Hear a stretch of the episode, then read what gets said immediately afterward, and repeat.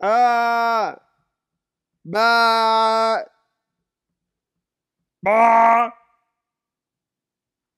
think it works. We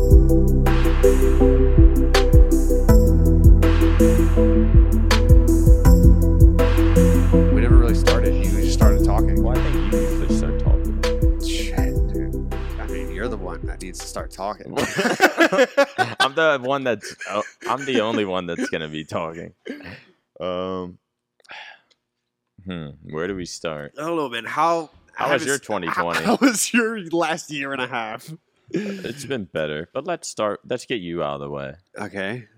You. Shit. I mean, the last time we like. When was the last time we did this? It has to be over a year. I think it was after the Infinite. Maybe 2 years. Yeah, I mean, it's been forever, dude. It has to be over. That's what I was trying to figure out. I was trying to look at your channel where there's no reception here. Oh. I think it was the one of our Immortals. We were still Immortals. Holy shit! The Immortals thing hadn't happened yet. Wait, it was definitely before you went to Florida. I was never Immortals. No one was. Well, God, not really. Not really.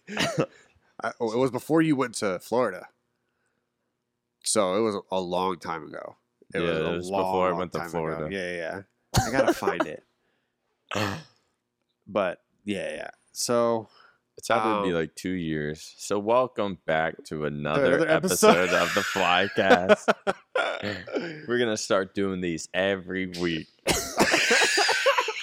Wait, I think I've said that before.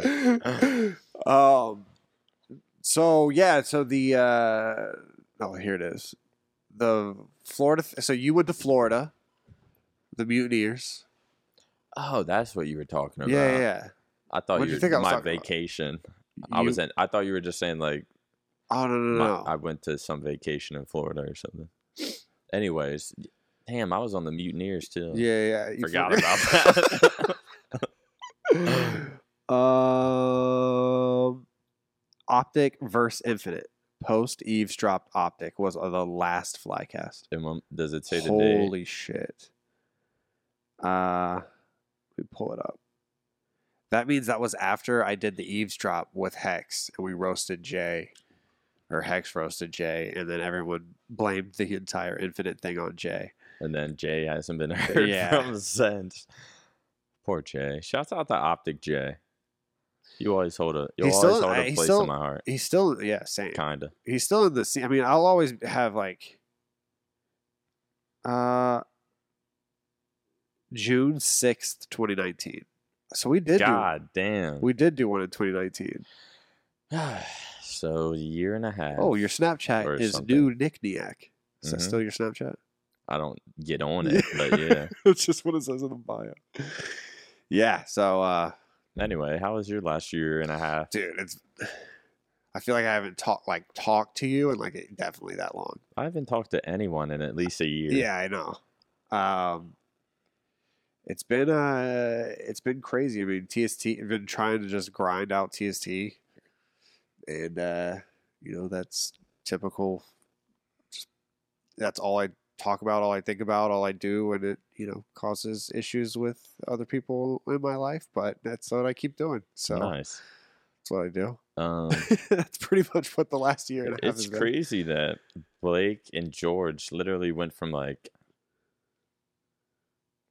nobodies in the community to like now in OpTic. Yeah. Literally in OpTic. Yeah. OpTic Hitch or OpTic Blake, OpTic I didn't even think about it like that, but yeah, that's fucking nuts. Yeah, Hecz called him whenever OpTic got back and offered him a spot.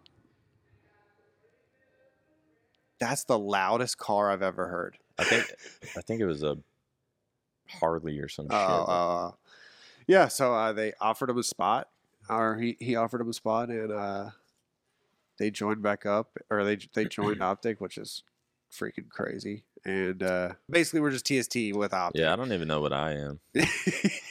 I saw your bio still says Huntsman. Yeah, why was it ever that? Because I don't think I was a sub. No, you. Well, whenever he bought your contract out, I think you were a content creator. He got you as a content creator from Florida. I don't know what I am. It really doesn't matter. So I guess I'm in OpTic right now. Yeah. Fucking. So how's your? We'll get to me soon enough, guys. Yeah. I know. How what's it like to be? Like, I see you playing with all these, like, popular-ass streamers or, like, what's his name? Work something. Oh, Marcel, yeah. Basically, I do work. Just, like, blew the fuck up. Kind of. And I think last time, kind of, but you did compared to, like, where you were at. Yeah, I guess. Well, I guess, least as far as, like, Twitch goes. Whenever you got the how many subs? I mean, we got to 18K, but that's fucking nuts. But that's like super inflated. Yeah. Like we're probably averaging like 6,000, 7,000 right now, which is still insane. But you mean it's split between three people and shit like that. So I mean, 18K was like crazy. That's fucking insane. That was a crazy. That it puts it in perspective that Formal got to 20K subs and then stopped streaming.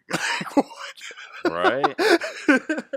I was like, I saw my bank account that month, and I was like, how could you stop after this? Yeah.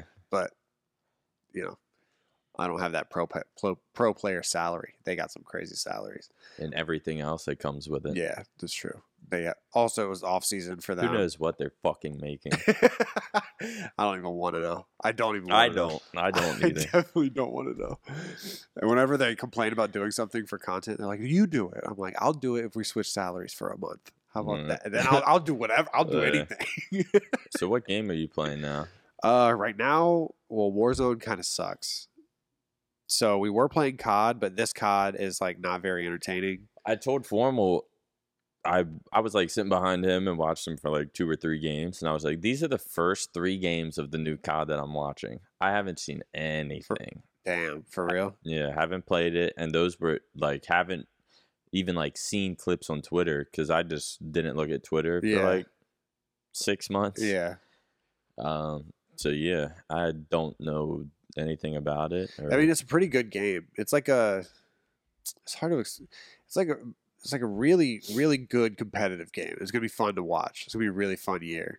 But as far as like the entertainment part of it, it's like if you're not trying absolutely as hard as you can, it's not very entertaining. So it's not fun for like your 3v3 GBs. Right, yeah. It's not. I mean, there's really nothing like fun you can do with the game. So we're going to wait until League Play comes out before we come back and try to play League Play. But I think you would have fun playing League Play. I don't know about anymore. I don't know if I'm gonna even like dive into it. Into like gaming at all? I don't know. That's what I was trying to think. I was like, what? Like there are some games I think you would like really like you could enjoy. I don't know. Maybe. Yeah. I don't know. It's like it's gonna be a new experience. Yeah. I'm excited to see what you do though. I'm nervous. I just got nervous, like, thinking about it. Like, that first time you turn something on again, you're going to be like... So... They're probably like, what the fuck are you talking about? I'm sure a lot of people understand. Yeah. I'm sure people know. How's your last... Wait, let's start from the beginning. So, the OpTic split happens. Everybody kind of... Ah! The OpTic split happens. Everybody kind of goes their own way. Mike, I haven't talked to Mike since we left. I haven't talked like face to face with Mike since we left the Blaine Drive house. Yeah. So I mean, I haven't seen him in forever. I mean, still got a lot of love for him. I just haven't crossed paths with him. Yeah. So I had to like last minute leave that house. So I didn't like say goodbye to anybody or anything. I just like hired a mover and moved out because Aaron and Nina got us a place, and so that's like. Because, like, leaving that house was, like, last minute. Do you remember that? I don't even know. Yeah. Yeah. It was, like, last... Like, yeah, I found a place to live in, like, a week. Right. That's how ours was, just too. Left. Yeah. So, I didn't know what was going to happen. And then the OpTic thing went to LA, and everything died out. Everybody left OpTic. like made their videos and tweets or whatever. And then I didn't know what was going to happen, because I didn't know if Hecz was doing anything else with like another org, or if he was saying he was going to make an org from scratch. And I was like, dude, don't do that. Nah. Like, you've already done this. Why would you do that again? Which he ended up not doing that, thank God, and partnered with somebody. But then I didn't know. I knew he was going to bring Seth over, and Seth and Formal over. Or Formal was going to join back. But then I didn't know what was going to happen with like everybody in the house. So that's when you went to Florida, and I didn't know how that happened. How did all that happen? Damn, we're starting from back there. Because like that's how long it's been. Yeah. I don't know. I really don't know. Basically what happened was Ogre 2 randomly hit me up. Okay. And damn, I feel like I've explained this in something. I just forget what. But Ogre 2 hit me up. It was like the, I guess, like sort of like player manager. Right. Yeah, I knew he was working with them. So he hit me up and was like, hey, I guess the league was just starting. It was like super new. And they were like, hey, this is the deal. We have to have 2 substitute players. You don't have to play. And me just having like a following and shit. And they know they're not going to use their substitutes anyway. Right. Because... And I was like, well, what if something happened to where like someone breaks their hand or something? Would I have to play? And he was like, no. He was like, there's like something in the contract to where like they can technically pick up a amateur player. Right. And I was like, and he was like, which would be better than you anyway. I was like, okay. So I knew joining them that I just never would have played. Yeah. So I was like, okay, yeah, I'm down. And then... there was like the guaranteed salary for just being a substitute player paid by the league. Yeah. I was just like, okay, nice. And then basically my obligation was to just like stream some, upload a few videos a month, and basically go to events. Did you upload those videos? I think I was doing like one or two a month, because I was still with Linda at the time. Right. So I had sort of stuff in real life. Yeah, like I think I would do like a vlog or 2 a month or something like that. So yeah, I think we saw each other a few times during that. Like I think we like went out a few times. I think probably Holly's birthday, maybe. Were you there? I think we went to like Concrete Cowboy. Yeah, we like hung out then. We hung out a few times. I got in a fight with Linda that night. Did you? Yeah. Oh yeah. It was because it doesn't even matter. It was. Yeah. I think I remember you saying that. Then I got like pissed off and like we left early. Damn, I forgot about that. Yeah, holy shit. So yeah, I was a part of the Mutineers and would just go to events with them. And you did media days and stuff. I saw you like. Yeah, and fucking. So on YouTube, whenever the league matches were going on, it'd be like go through the teams and shit, and like I'd pop up and I'm like, take me off of that. This shit's embarrassing, because everyone knows I wasn't even like playing COD at all. Yeah, like people were a lot of people, Warzone some. A lot of people in the community were like pretty pissed off about that too, which understandably so. I was like taking up a spot. Like, literally taking up a spot that, like, a Call of Duty player, I guess, should have been in. Right. It makes sense. It's all for the salary point of it. But the thing is most of the time, those sub players don't play. They don't play at all. Even if the other person retires, they don't pick up the sub player. Yeah. I mean, sometimes it does happen. Which it's like, technically, I was more beneficial for the org. Just because, like, I had a following, so it's like, they gained some fans and shit, and just like a little bit. It's all for like merch sales and things like that. Like that's way more important to an org on a business side of things than having a really good player on the bench that's not never going to play anyway. Like that doesn't make any sense. So like technically, but I do understand the little that I did bring to the team would be like more than a Call of Duty player who's a lot better than me, but they just don't. Yeah. They don't have a following really at all. And which at the time I didn't have, there wasn't like much pull to my name. People just still liked me, I guess, from the OpTic days and shit. But yeah. I wasn't fucking banging on Twitch or YouTube. But also at the time, like OpTic was dying. There was a lot OpTic of was word dead. With OpTic. Like people were talking about OpTic at the time, so I guess it was just sort of interesting. Right. And anyway, you also just wanted a fucking job. Like it's not like you're gonna turn that down whenever all the shit is happening on our side of things, where everyone's breaking up and going their separate ways, and then even Tuger hits you up and is like, "Hey, I got something for you." And I told Hecz, because Hecz, I don't know if he just signed with Energy or was like working something out with Energy or who he worked something out with at the time. But a few days after I signed the contract, because I told Hecz, I was like, hey, just to let you know, Ogre 2 hit me up to join the Mutineers, and in a few days I'm going to sign the contract with them. So, like, let me know if you're doing something and would like me. And then, like, a few days after I signed the contract, Hecz hits me up and was like... Don't sign. Yeah, basically. Yeah. I remember that.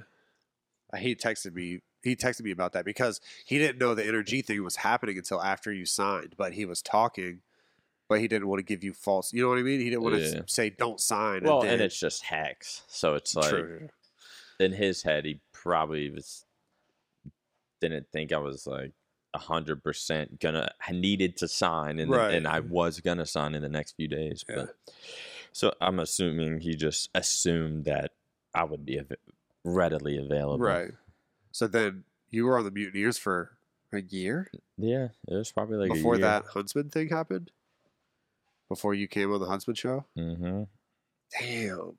And then I guess we can fast forward to the Huntsman show. Yeah. So like, well, what was that year like on Mutineers? Or was that just pretty much the gist of it?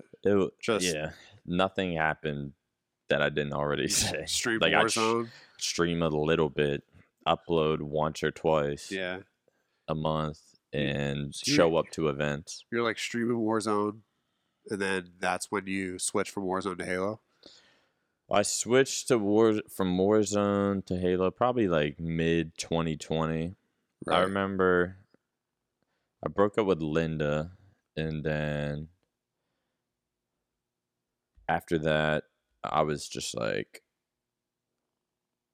I don't know if I started playing Halo or if I didn't do shit, but I know I broke up with Linda and then just went into like zombie fucking don't leave my apartment mode. And then it was probably like mid 2020 where I just said, when was it that Hecz had me on the show? Because I think I was playing Halo at that time. You were definitely playing Halo. For sure. It was probably like mid-2020 or something when I started playing Halo 3 for whatever fucking reason. And actually... Well, that's when Halo 3 came out on the PC, right? Yeah. Because we were all playing... Yeah. We were playing Reach for a little bit. I started playing literally in like June of 2020. I started playing Halo 3 again. And then Hecz invited me on the show. And I think in my head, I just thought it would be like... catching up. Yeah. And that they just like wanted a guest or needed a guest. You showed up and you were like, please don't ask me questions about the Mutineers because I'm not going to be able to answer. So he invites me on, and then that happens, and which kind of really took me by surprise. And I was very emotional at the time. Yeah. Just in life in general. So like when he hit me with that, it all came out. Yeah. So I cried on camera again. And then we did our little dance shit in the hallway, and it's like, they're back. We're back. And then I disappeared again. Yeah. You disappeared immediately. I stopped showing up to work. Yeah. Quotes, air quotes. Just stopped showing up at all. Stopped texting everyone. and that went on for the next like 6 months. Well, yeah, it was like a 3-month period, or it was a 2-month period where you didn't show up, and then you apologized to everybody, and you came in twice. You came in for that day where you were fucking out of it, dude. You were so fucking out of it. Yeah. And then you came in the next week, and that's when TST was here. We played the mobile game. Do you remember? And so Blake and George were here. Yeah. And then I didn't see you until yesterday. Since then. Yeah. Which is for so 2 days like ago. Yeah. 3 months. Yeah. Probably. 3 months. Something like that. Yeah. I didn't see anyone. So that's like, it's probably like a 5-month, 6-month period where I saw you twice. I knew it was bad when I almost texted Boze and was like, why didn't I see you yesterday? And then I saw on like Twitter, like a Twitter clip or something. Dude. And I was sitting beside Boze. And I was like, what the fuck? Dude, I don't remember that at all. That day, I was like, I almost had like a panic attack the next day. I was like texting my friends, like I was texting Alexis and I was texting my mom. I was just like, because they were like, is Nick okay? And I was like, not really. I like hadn't been, I'd been like trying not to think about it. And I was like, I don't like, because you told me a story that day. That day you told me a story and then you repeated the same story 3 times. And after the 3rd time, I was like, I like thought you were having a stroke or something. And I was like, so weird because when I was there, I didn't feel, because I know whenever I'm drunk, like for instance, whenever I did that. But you weren't drunk. You weren't drunk. No. Yeah. Whenever you're drunk and like I can feel, I'm like, oh shit, I'm slurring my words. Right. Like, yeah. But like I thought everything went smooth, and then when I watched it back, I was just like, crazy. Oh my god, that's bad. And just the fact that I was literally gonna hit a like text Boze and be like, why didn't I see you yesterday? And then I see a Twitter clip of me literally sitting beside Boze. Dude, if you would have texted him, he would have been like, what the fuck? Literally recorded like a 10+ minute video with him. And that was the day you were like, was that the day you were just fucking laying into those kids in the clip reveal or the clip review? Yeah. Dude, that was the day we did a trivia. It was me, you, and Seth. Bro, I was trying to talk to you and you were looking at me like this. Like and I was like, Nick. And we did this thing where you like whoever held the trophy couldn't talk.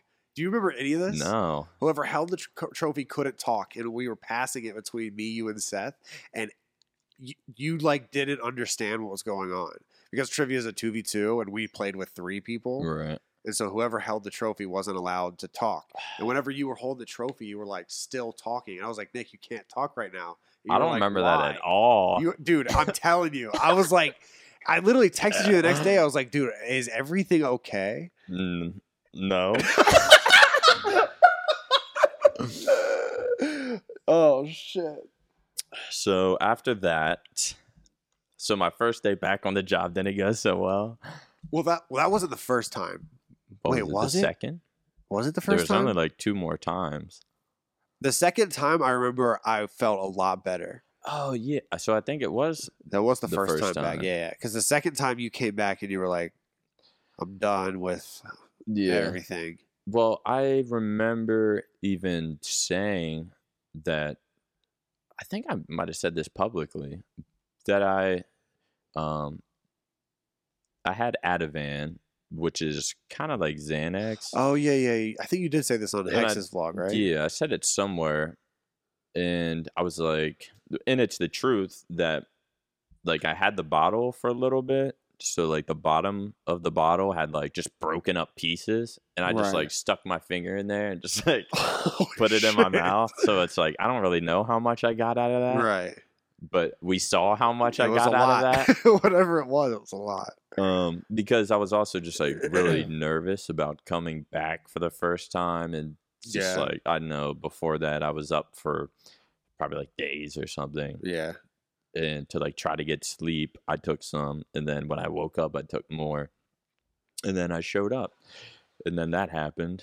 And then the second time, I made sure not to do that. Yeah. The second time I could like breathe. Then it like went normal. I think I texted you. I think I texted you like a few times because we didn't even text that much because you never responded whenever you're on your fucking thing. But I would, I'd be like, dude, I think I texted you the second time. I was like, dude, thank God, because I was like actually worried. That first time. Yeah, a lot of people hit me up. I can't believe they uploaded it. I just ignored it. Yeah. I was looking at Roger's. Oh, wait, was Roger here? Because I didn't know it was bad. Yeah, Roger was here. So it's not here. Like the next day I woke up and was like worried. Yeah. It's like next thing I know there's Twitter clips and like I remember Hecz telling me he was like, I don't know how you were funny, but you were still pretty funny, but goddamn, or like something like that. You were pretty. I mean, yeah, you were funny. But I think it was the worst was in that trivia video because you were funny in the clip video, like really funny in the clip video. But I was just like, damn. Oh, no. All right. So after that, I basically ghosted everyone for the next 2 to 3 months up leading up to like Christmas. And then Hecz is texting or Roger, who like coordinates everyone to like get there, basically got the hint that I wasn't gonna show up. Right. So they stopped scheduling me, and I was like, yes, because it like let me, it like I just felt like I could breathe, and like I didn't feel like I was like I knew I was letting everyone down, but like just knowing I didn't have to show up. Yeah. Even though I knew there's gonna be consequences. Yeah. At the time, I was just like, good. So I literally ignored everyone. And this is at the end of 2020 for those still listening. Like November, December. Yeah, November, December. I'm ignoring everyone, and I'm just playing Halo 3 nonstop. And then it got to the point where Hecz texted me, and this is... I think my mom even like reached out to Hecz. My mom reached out to me, and I'll get into these stories a little bit. And I was even ignoring my mom, my family. And then Hecz texted me a little before Christmas and was like, let me help you. And I texted back. I was just like, okay. Is that what you said? Just okay? I don't know. Something like that. I was just like, you know, like, okay, like, yeah, I need it. So Christmas happens, and I spend Christmas in my bed ordering DoorDash. Yeah. And just like, you know, Christmas ends. And on December 28th of 2020, I went to rehab for taking a lot of drugs, being a drug addict. And it's something that you've known that I've been doing for a while. And I've always had my spurts of like being really bad. And then I'd like force myself off of it or just like stop for a little bit. Right, and then I would, and people will probably see the what's the word? People can probably think back to times when I was streaming a lot. I was about to say, yeah. Like people are gonna look back at your old streams. People are gonna put two and two together like, and be like, this makes sense now. But I would go like months at a time of taking a fuck ton, an unheard of, insane amount of Adderall. And then I would stop. And Adderall doesn't have that bad of withdrawals. You get like, you get like super depressed and just tired for like a week or two afterwards, and you basically have to spend the next week or two in bed, but there's no like consequences of like dying. Yeah, like zombie like kind of. So I never like was worried about something happening to me. It just fucking sucked for a while. So, and then when I would not take Adderall, I had absolutely no interest in playing video games. Right. I would kind of like start going back to the gym and figure something else out. But this whole time, and I've been taking Adderall. I started in... Well, you were like prescribed it for a bit. I was taking Adderall. I started in middle school and I didn't like it, so I stopped. Then at the beginning of college in like 2010, I took it for an event for the first time and I fucking dominated. Okay. And then from then on, it turned into kind of like a tournament thing. And I was prescribed it, but I would just like, I didn't like taking it. I took it for college a little bit, yeah, but I didn't like taking it if I have to go outside and shit, because it would make me like a zombie. And then it didn't get bad until the end of Halo 5. Then Halo 5 was Halo 5. Who cares? And then 2017, I remember 2020 was the worst year of my life. And then 2017 has to be like second. Scuffhouse? Yeah. McAlpin? Yeah. Right.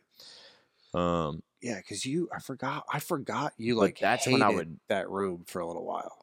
That was during those days. Yeah, that's when I would go on my sprees of like 16-hour streams every single day, except I would turn off my stream and keep playing for like another day. That was whenever. Yeah, I remember that was when like H1Z1 was the thing. And like... You would play a shit ton of H1Z1. And basically that went on and off, mostly on, until... 2020, in the beginning of 2019, I didn't take Adderall for 6 months, and then it kind of got to the point where I was like, well, damn, this shit's pretty boring too.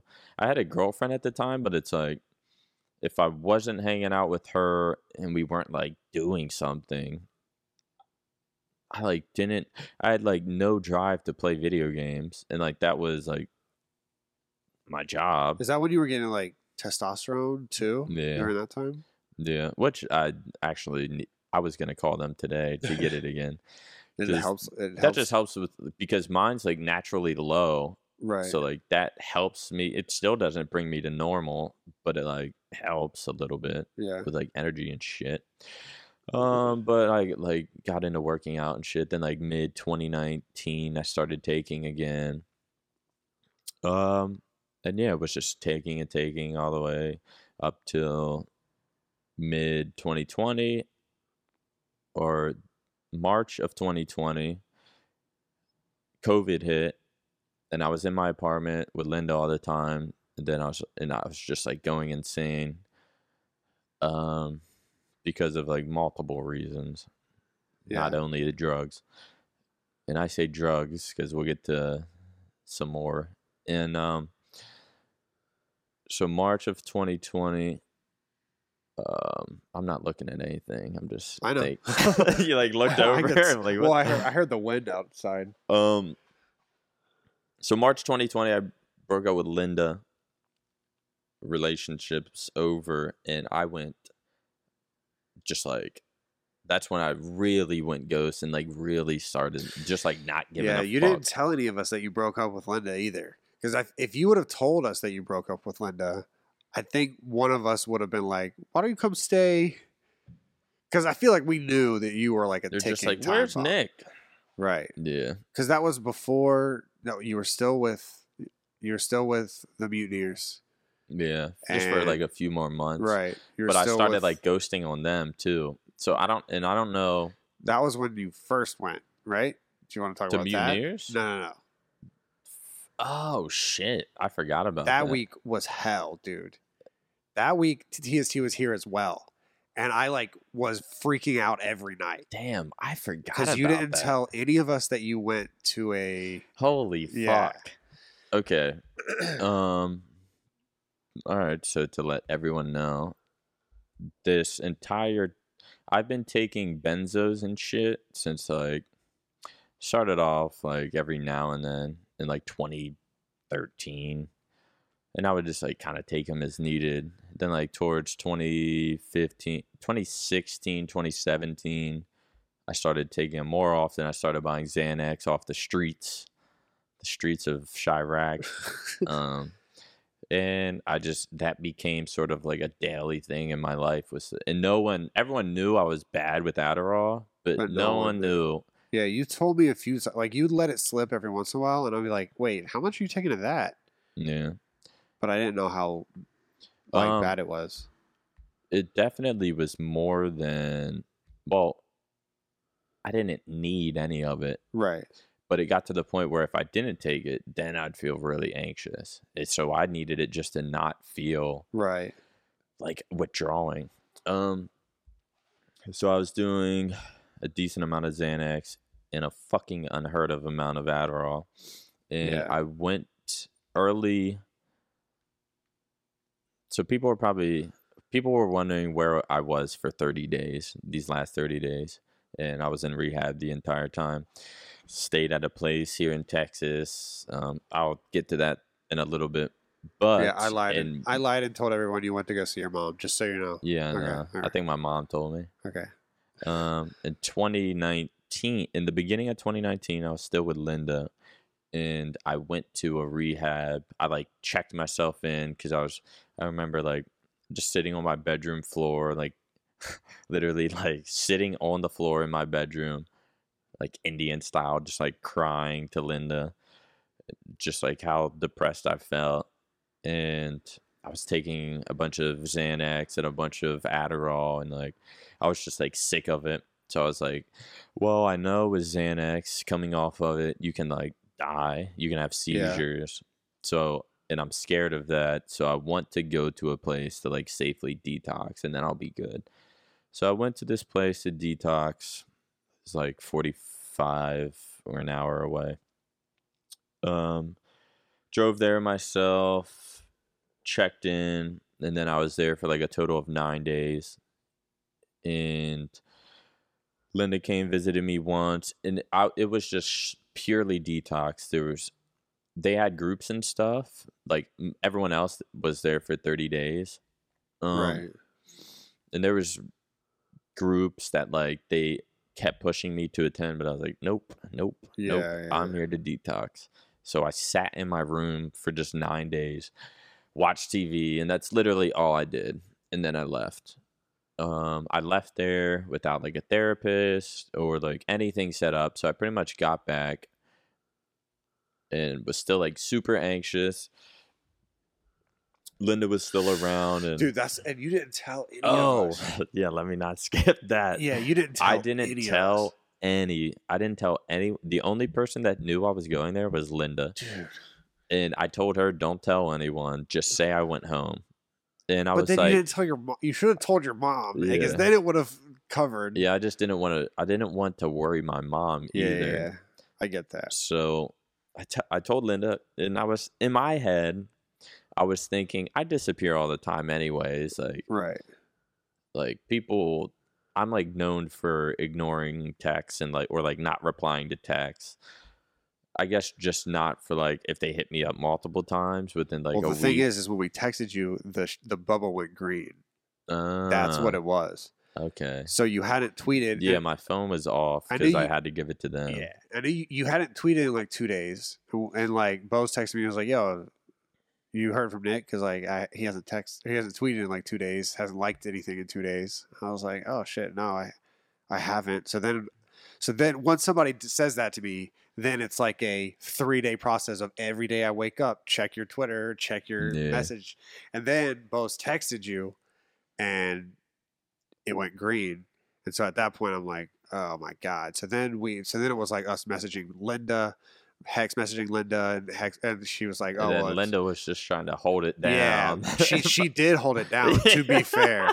she was like, no, he's with his mom. Like it's fine. Like she's talking to him. And then the only thing is she you kind of set her up because she was like, no, dude, it's really crazy. We had some wild thoughts during this time, but she told everyone that you went home.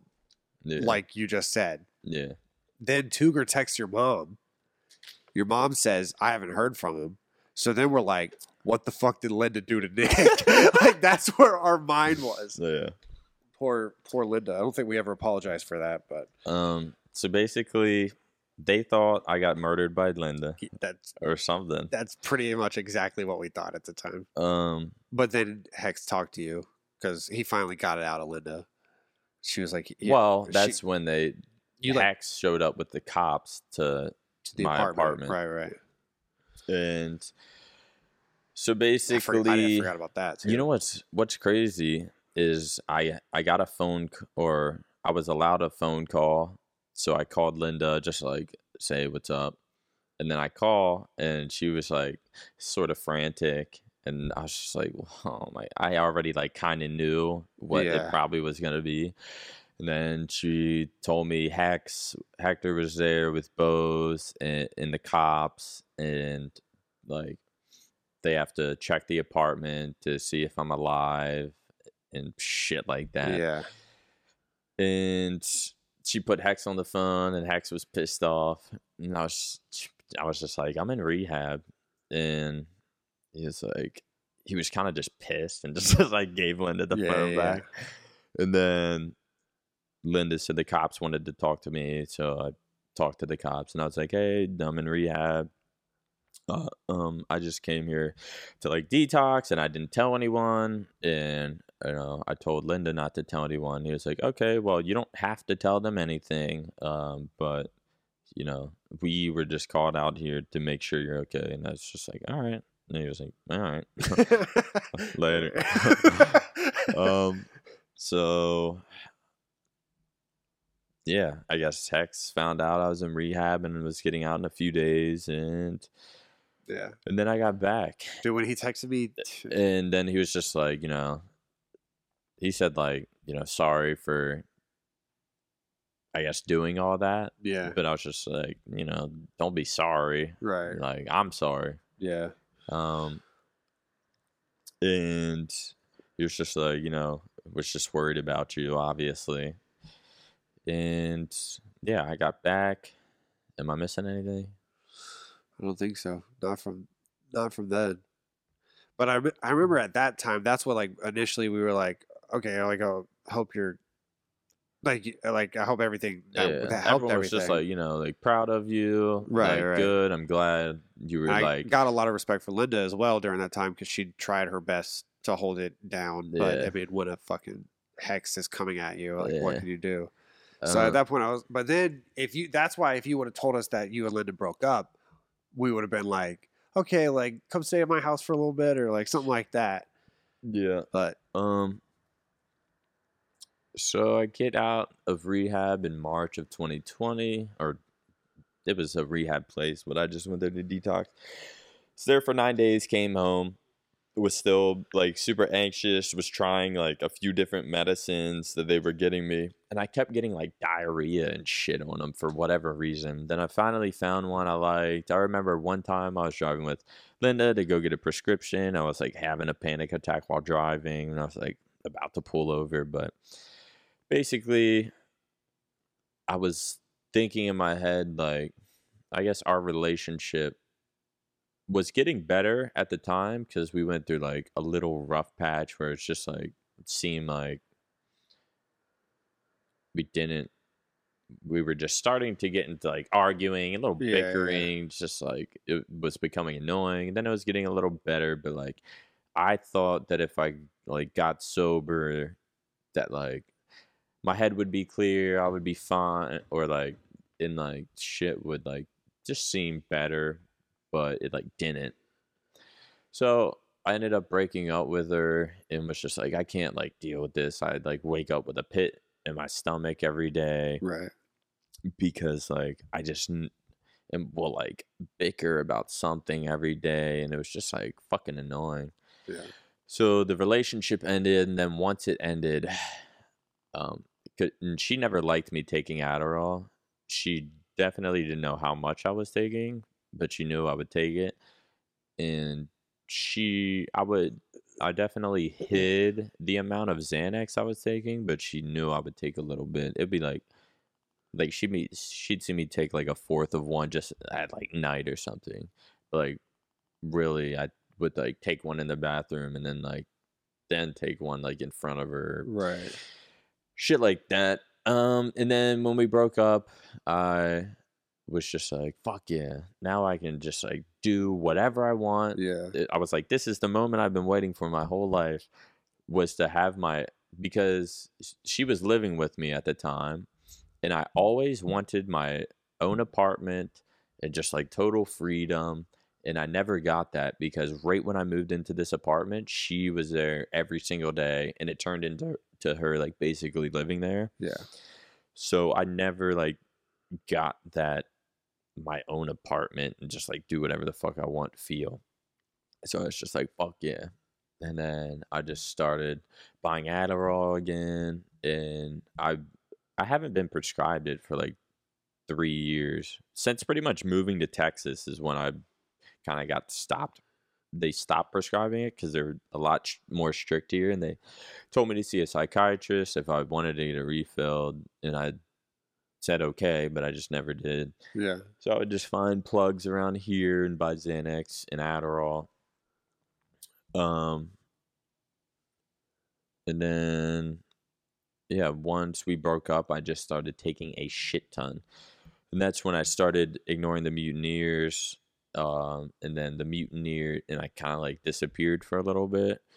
Then next thing I know, the Mutineers and Hecz had that deal. Yeah. And then like then the show happens. Yeah. And then Hecz invites me to a show. I'm like, shit, I need like 2 days to like kind of sober up. Right. And if you don't know, whenever you stop taking Adderall, you're just like emotional. So like I come on that show, and that shit just like hit me, and I was just very emotional and was not expecting it. Yeah. And like still on in that time period, I was taking a shit ton of Adderall, so I'm like basically crashing while on the show. And then that's when he hits you with the news.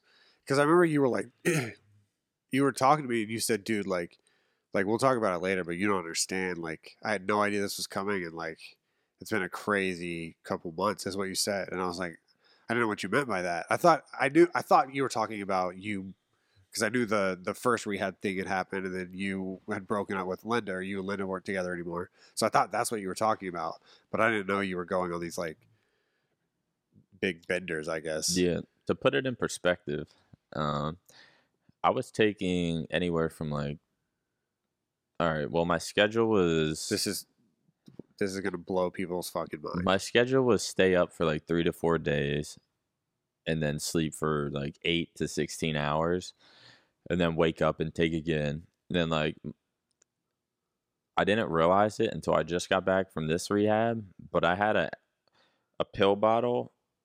Like I sleep on the left side and my pill bottle's on the right side. Like I'm sleeping with my pill bottle, because I wake up and I would take and just like wait an hour for it to kick in, and then I'd like get shower and shit. But I was taking anywhere from like within those 3 to 4 days, it'd be like anywhere from like at least 300 milligrams to like 600 milligrams. And I remember one time I bought like 500 pills at once, and I was spending so much money on drugs, like Xanax included, and just taking them like Skittles. Like I'd wake up, I'd take 5 pills, I'd wait an hour till it kicked in, then I'd finally get up, shower, sit down at my station, take another 5 pills. Those are pills. Like 5 30s. So it'd be 130s. For people that don't know, 30s are like probably the maximum amount that you can prescribe. They are the maximum amount in one pill, and you take 5 of them. Yeah. To put it in perspective, if you don't take Adderall, a normal person would take a 30 and like be up for a day or two. Right. If they like just started taking a 30. Yeah, like people that people that have ADHD that are prescribed Adderall, most of the time they're like 10s, right? Or 5s, I believe. Or 20s. Unless they're very like severe cases. Gain a tolerance of it. That's true. But like most people will be on like a 20 milligram and like that will like have them zooted for the day. Right, yeah. But for me, I would wake up and take 150 milligrams and just wait for it to kick in to go shower. And then I would go shower. Sometimes I would order food. I would eat like... Because another side effect of Adderall is that you are very focused, but you also... It wipes no appetite. It wipes your hunger away, your appetite away. So it's a very weird... Since I've never been addicted to it like you have, but there was a stint in the scuff house where I like looked back at myself and I was like, okay, I need to stop. It was like this picture. Hecz caught me. You remember how Hecz fucking hit vlog? Caught me coming out of my room with a wife beater on, and people started linking me that picture, and I was like skinny as fuck, and that's after I had been taking a lot of it, and that was to like doing vision and MW2 wagers, and I was like, okay, I need to stop doing that shit. Yeah, I didn't know you were gonna mention it. Yeah, I mean, yeah, I've mentioned it before. Oh, really? Probably not this publicly, but I've like talked about it a few times on my stream and stuff. Yeah, but I mean, there's been times where you took more than you should have, but you were never. I was never fucking your life up. Yeah, yeah. I was definitely addicted to it at one point in my life, and that was during that time in the scuff house. And when I got off of it, was that slap in the face that Hex's vlog brought me. Because like when you don't see yourself, like when you like whenever I was on it, I wouldn't even look in the mirror and shit. You know what I mean? Like that kind of stuff. Yeah. So that was 2016. That was 5 years ago now. So. So take 150, shower. Then I'd sit at my station and take another 150. So before I even like touch a video game, I'm on like 300. Dude, and it literally makes me play. It would make me play worse, right? But it would, I guess, give me so much dopamine to where like. It's okay. Like you thought you were having fun. Yeah, I thought I was having fun, but really I was just a fucking zombie. Yeah. So like, you know, next thing I know, I'm up for 3 to 4 days, and this was nonstop for like 6 months straight. I'm up for 3 to 4 days, sleep 8 to 16. I'd be crashing on like 600 milligrams. And that the crash would be so severe that I would just be like crying not every single night because I would be at my station for 3+ days. But like every time I would go to or like lay down to sleep, it became a tradition to take a shit ton. And like I would take so much that like my heart would start racing. So I'd take Xanax and kind of just like doing a cocktail thing, uppers and downers. And I would take so much that my crashes were so bad that I would just, the last 2 to 3 months in 2020, I like cried every single time I went to sleep. But it almost became a thing to where it like felt good. Like it was kind of like nice listening to. I would play sad music on purpose because it would like trigger my like crying. Right. And like crying felt good. It was fucking psychotic. This is during your before you went this and this time? This is before I went to this last rehab. I was just taking so much. You guys were hitting me up. I was ignoring everyone. I ghosted from showing up to the X quarters for 2 to 3 months for videos. And then Hecz texts me, Hecz texts me a little before Christmas and was like, hey, let me help you. And I was like, okay. And my mom was hitting me up as well. And like, if there's one thing I don't like doing on Addy is like talking to people you love. Yeah. Yeah. To like, because they can just like tell something's right. off, and I'm like so cracked that I can like barely even speak. But my mom's hitting me up and I'm ignoring her, and then my mom's boyfriend, or not boyfriend, my mom's husband, my stepdad calls me, and he never calls me. He never texts me. Right. And I ignore it. I'm like, oh my God, what could that be about? And I'm just laying in bed staring at my phone. And then he texts me and was like, Nick, call your mother, please.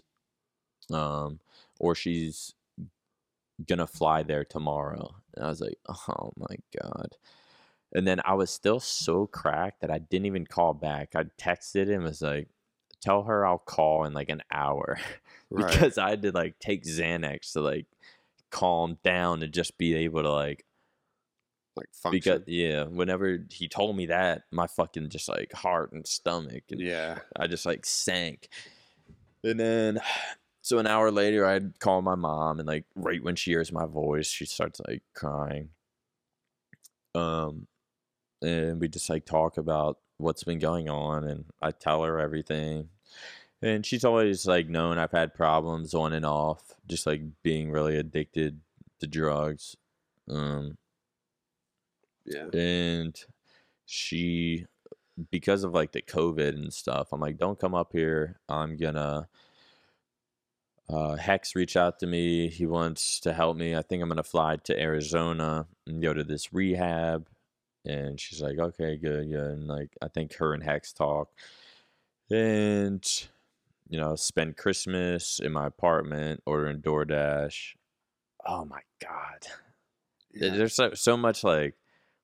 I just got a flashback of one time I ordered food. I ordered food at like 2 a.m. after being up 3 to 4 days, and I could not stay awake until my food got there. And I fell asleep, and I woke up like 3 hours later. I'm like, fuck. And I'm like, oh, that food sounds so good right now. I go outside, and it was raining. And my food was at the front of the leasing office just getting poured on by rain, and I still took it up to my room and ate it. Oh, my God. Holy but like fuck, there was so it was like a like chicken tenders and fries type shit, so like the fries were ruined, but like I was like, oh, the chicken it's just water, and I ate it and I felt sick instantly. Oh my God. I was psycho, dude. That's like fucking that's like documentary shit.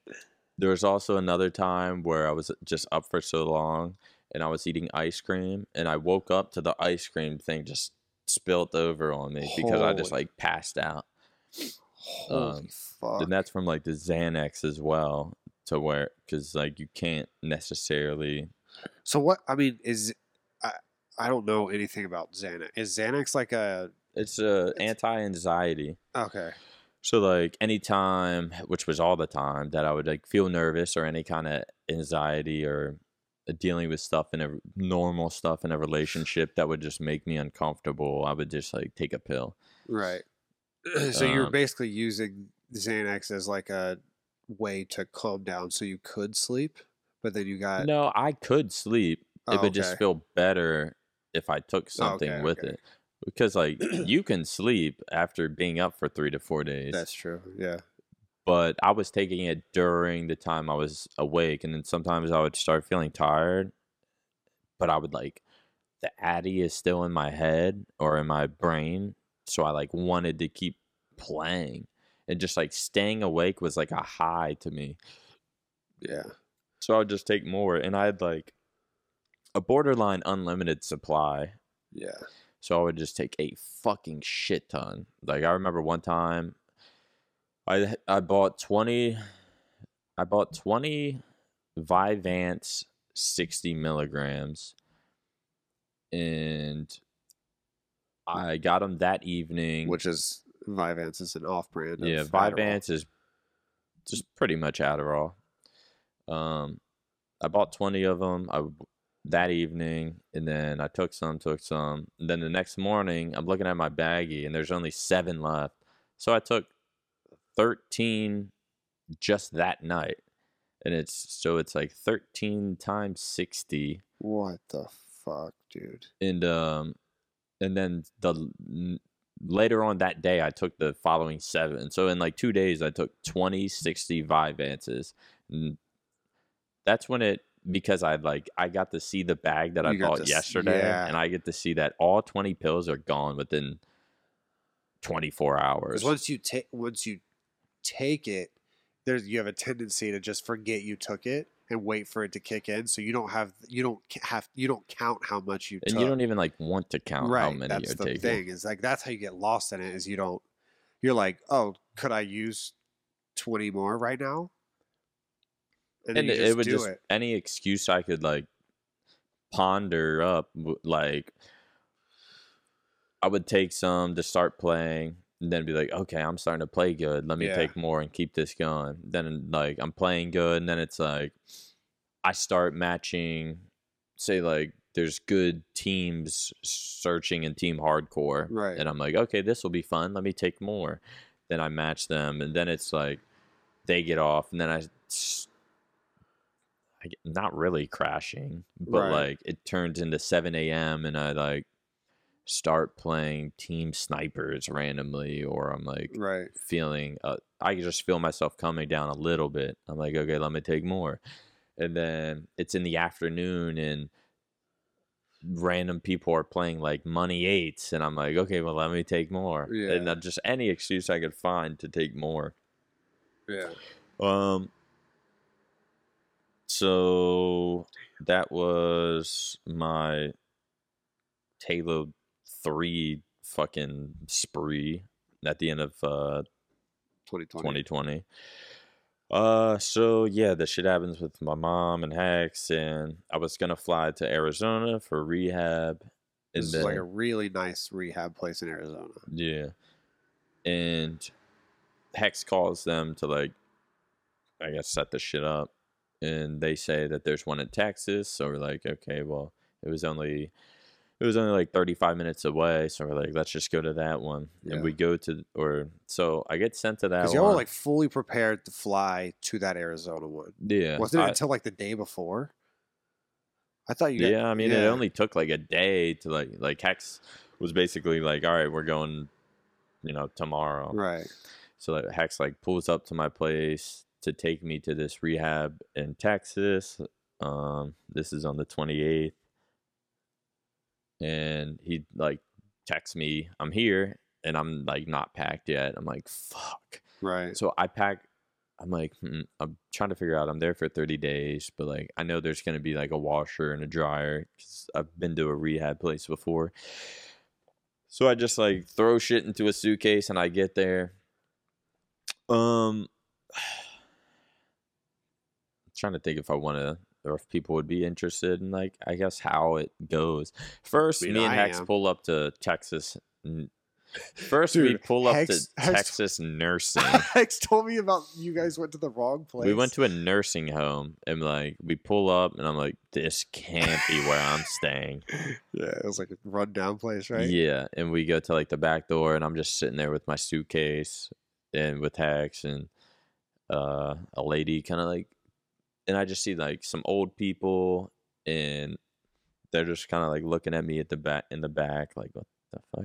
So they like prop open the door, and they're like, "Can we help you?" And I'm like, "Yeah, I'm checking in for rehab." And they're like, "This is a nursery home," and we're like, "Or a nursing home, yeah.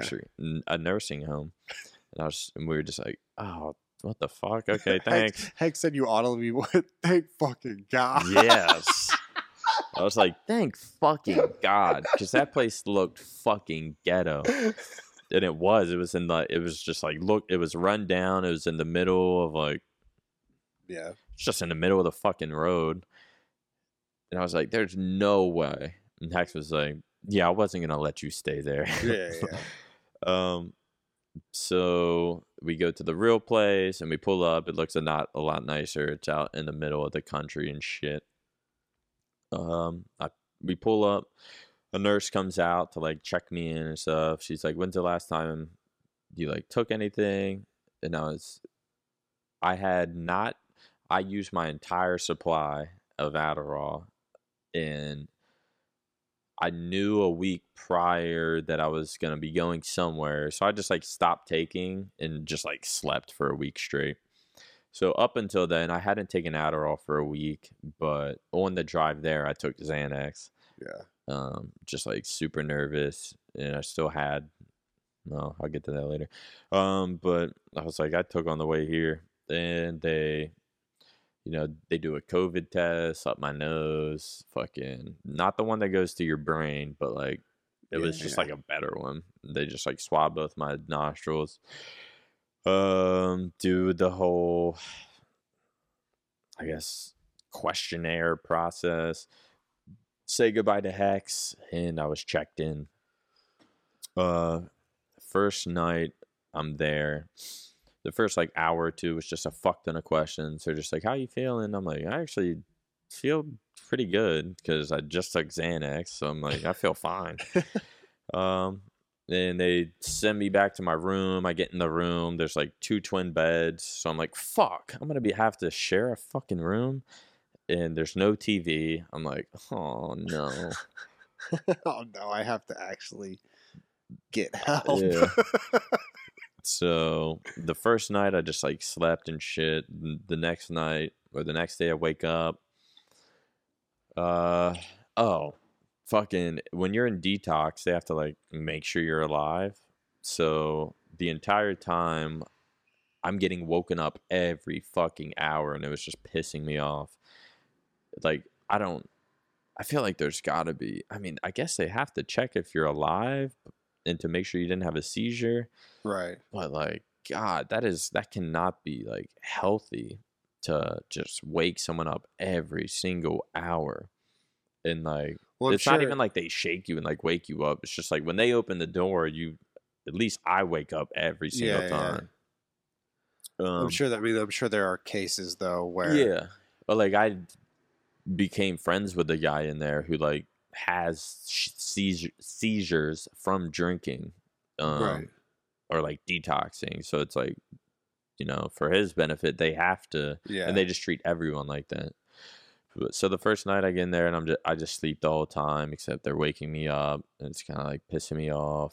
I think like I talked to a doctor or something, or a psychiatrist or something. Next day, they wake you up at 6:30 in the morning.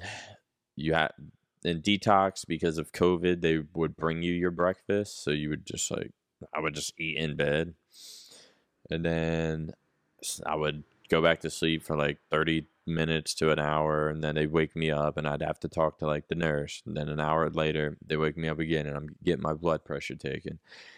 Then an hour later the nurse practitioner comes in to like just talk to me, and then an hour later the psychiatrist comes in to talk to you, and then so that goes on. I had like no sleep, and then that evening I'm just like laying in bed. I haven't talked to anyone. I only saw maybe like two other people being there. And that evening, I'm just staring at the ceiling, laying in bed, and I'm just like antsy. I feel like super irritable. I'm withdrawing. I'm sweating. Fucking. And I just feel like I'm about to have a panic attack, and I like start getting scared. Like, and in my head, I'm thinking like, God, I'm fucking day two of detoxing, and like these fucks aren't giving me any medication. Like I go from taking benzos, and which is Xanax, and like Ativan for like 6 years straight, to just completely being taken off of it, and them giving me, I forget the name of it, but them giving me just like a super light. It's not a benzo at all. It's just like, it's something else to sort of help with anxiety, but it's more to just make sure you don't have a seizure. Yeah. And they kind of just like let you suffer with the like real withdrawals and the panic. And so I'm like freaking out, and I'm like, fuck this. And I like get up, and I walk to the nurse's station. I'm like, you guys need to like give me something, because there's absolutely nothing to do here. I'm just laying in my bed, staring at the ceiling. And I don't know if I said something about like I knew Hecz put me up in this place, and I know like Hecz got recommended this place by someone else, so I knew it. I know it's not a cheap place. Yeah. And I'm just like, how the fuck am I just laying in there like with absolutely nothing to do, and I'm just like freaking the fuck out, and you guys can't do anything about it. Like I refuse to just lay in there and like suffer. And they're like, you can sit in here if you want. I was like, no. So I sit down and I'm basically just complaining to them. And I'm like, I guess like, you know, you guys can't really do anything, but it's, so I'm like, sorry, I'm taking this out on you, but just like, I don't know what the fuck else to do. And I'm like cursing at them, just throwing like a temper tantrum. But like, even till this day with like a clear, sober mind, I don't think that's how it should be. I know that's how it is run, but like, yeah, they have to consider the amount someone should suffer, especially like the first few days. And basically I was complaining so much where the nurse like texts the psychiatrist and he's like, well, you can just give him, I was taking this like really dog shit anti-anxiety medicine, which like hardly did anything, if anything at all. I would take that 4 times a day. If anything, I was just like placeboing myself. Yeah. So he's like, you can give him 1 more of these. And I'm like, and I'm thinking to myself, like, what the fuck is that going to do? And I was just like, but I'll take it. So they just gave me like 1 more of those and it helped for like an hour or two. I was like, this is barely helping. They were like, you want nicotine gum? And I'm like, sure. Holy shit. Like, that's the best you can fucking do. Which, dealing with addiction shit, like they're not gonna give me a benzo when I've like told them my history with them. But they're like, well, one guy just checked in, he's in the TV room. I'm like, there's a fucking TV room, which I probably wouldn't have gone to it anyway because I just like isolating and staying in my room. But there was no TV in my room at this place, so I was just like, okay, fuck. And they're like, yeah, he seems pretty chill. You can go talk to him. And I walk in the TV room, and he's like kicked back with his legs up on the chair. And I'm just like, hey, what's up, man? He's like, what's up? I'm like, I think I just like explained. I was like, you probably heard me out there bitching to the nurses. And I was like, I'm day 2 right now, and I'm just like, you know, I've been taking anti-anxiety medicine for so long and they're not giving me shit. And I'm just like chewing his fucking ear off. And I was like, so you've been to rehab before? He was like, no, this is my first time. I was like, what the fuck? Like, he was so chill for just getting to rehab. He was like, yeah, I went back to my room and sat on the bed and then was just got up and went to the nurses and was just like, now what? Yeah. They're like, oh, there's a TV in there. And he was like, okay, I guess I'll watch TV. But like, he was chill as fuck. And he ended up him and this other guy in detox, they ended up becoming just like my good friends in there. Yeah. And they really got me through detox because shit would just be hilarious. We basically like just made a shitty situation good because there's no TV in rooms or anything. We would always just come to this movie room in detox where I was at for like 3-4 days. And I would take my other twin beds, blankets and shit, cause I didn't have a roommate cause COVID. And I would just lay them on the floor in the movie room. And it basically would like turned into a slumber party. And we would just watch movies all day, and then we... Wait, what the fuck? What?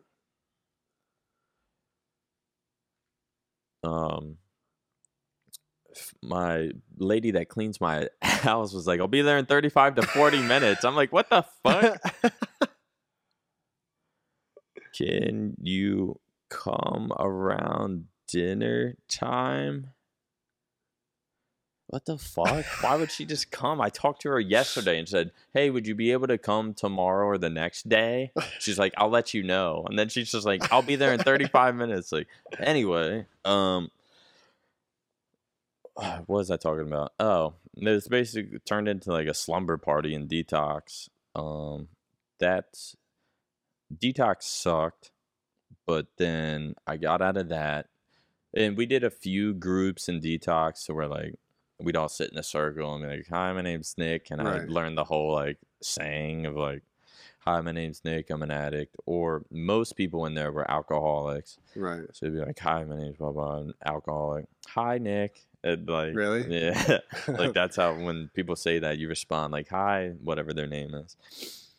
I only met with a therapist or psychiatrist like once in the first like week, but once you get out of Detox, I moved to like the real world, their real like rehab facility. Yeah, the real rehab facility where there was like 20 people already there, and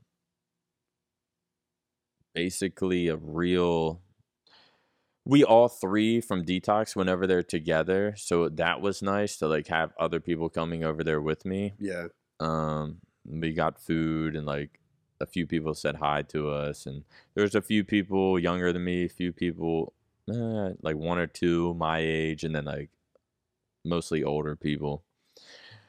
So a basic day there would be wake up at 6:30 in the morning every day.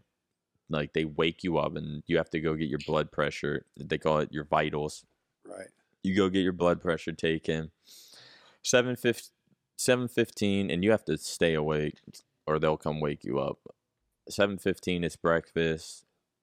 After breakfast, or at 8:15 in the morning, it's called On Awakening, which is basically you get you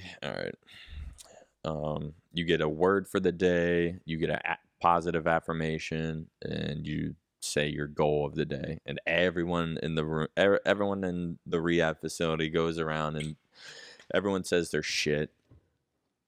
So it'd be like, "Hi, my name's Nick." "Hi, my name's Nick, and I'm an addict." "Hi, Nick." And I'll be like, "My word of the day is truth. My affirmation is I deserve to be happy." And everyone, "Yes, you do."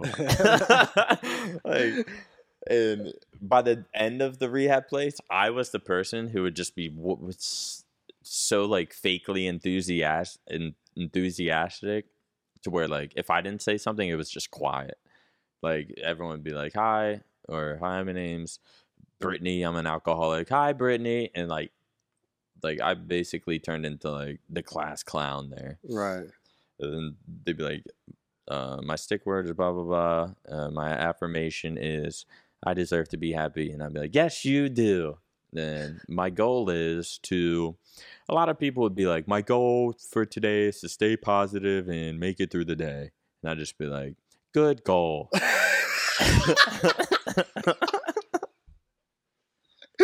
But like sometimes I would fuck with people where like they'd say their goal and I'd just be like, "That's it." or I'd just be like, "Meh."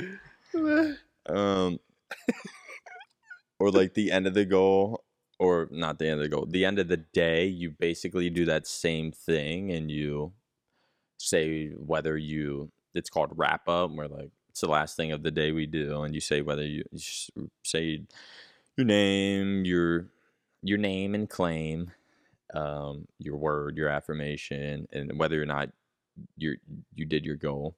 And people would be like, "My goal for today was to finish my timeline," which a timeline would be something you present to like the group, basically explaining your life story. Right. Like I did one as well. Like, "My goal for today was finish my timeline," and I'd be like, "And what'd you do?" And they'd be like, "And I finished my timeline." And I'd be like, "Yeah!" And like everyone would start clapping. So it like kind of became like fun. So yeah, that's 8:15 in the morning. 9 a.m. is the first group. Most of the time it'd be like an educational group where It could be education on depression, anxiety, love addiction, sex addiction, alcoholism, what drugs do to your brain, and blah, blah, blah. It could just be anything. Right. 10 a.m. was the second group, and that would be, sometimes it'd be a process group, which is basically everyone in the building would be... half of us would go to like one therapist and another half would go to another therapist, and there it would get like more personal, and that would kind of become like your inner circle, to where you can just say whatever the fuck you want. And like I had a few times where like telling my story or like shit that I resent or have regrets of in the past, like you could, you know, like cry or whatever, and no one will judge you. Or you could, one day this dude kind of like freaked out on the therapist, and it's just like you got to express yourself, and like there's no judging or whatever. That would usually be the group at 10. Then that would be like an hour, hour and a half. 11:30 is lunch. After lunch, sometimes for me it'd be nap time, and a lot of other people would go to like the TV room where there was like two guitars, and like I learned to play a little guitar actually. For real? Yeah, because I was playing every day because there's nothing else to do. You're right. Then a lot of people would go out to the smoke hut. I smoked like maybe 2 or 3 cigarettes, a few like black and milds, but like I thought nicotine would become like a thing for, or I didn't want it to, but right. I'd be like, there's nothing else to do. Like I might as well just smoke with everyone else, just like socialize. So people would either hang out in the TV room where there is a TV, but it's not allowed to be turned on until like 8 p.m. when we're finished everything. Right. So like you can't watch TV during the day. You're either fucking around, talking to people, playing guitar. There's some board games. We played Cards Against Humanity. We played Yahtzee. I learned how to play dice by some people that were in prison. This one, he's from Argentina or something.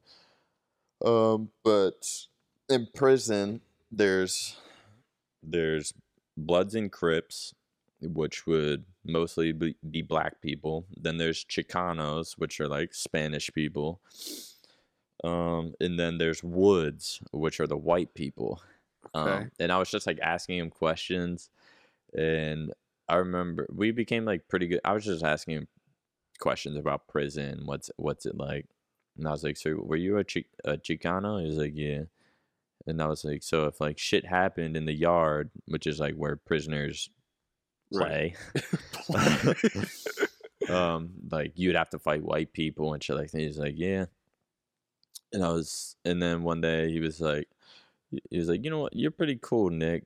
You're a funny guy. If you ever go to prison, I got you, man. And I was like, would you let me be a Chicano? He's like, yeah. You're I was like, hell yeah. Finally out of the woods. Yeah. And then that's all. And then from that point on, this other dude that went to prison and he's white, I was like, fucking Wood. I was like calling him a Wood and shit. But he was really cool. And it was just like I was just fucking around.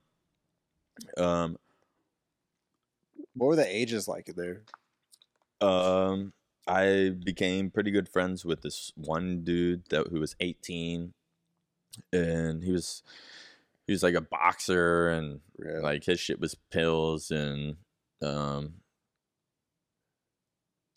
we had there was like a sort of like a heavy bag in the gym, and like from the first time I saw him, he would like kind of go to it and like hit it a little bit, and I'd just be like, all right, not gonna fuck with him. And then I come to find out he's a boxer, and like he was pretty tall, pretty big, his hands were big as fuck. And he was 18, and like pretty sure you have to be 18 to be in there. Right. They're older. And then all the way up to like 60. 65, right. I think, was like the oldest. But most, I would say most of the people were like 40 and over. Then there's like two to four of us that were like 30 to 40. Then there's like five people that were 18 to 30. Right. But I became pretty good friends with most people. Anyway, to finish the day. So we'd eat lunch at 11:30.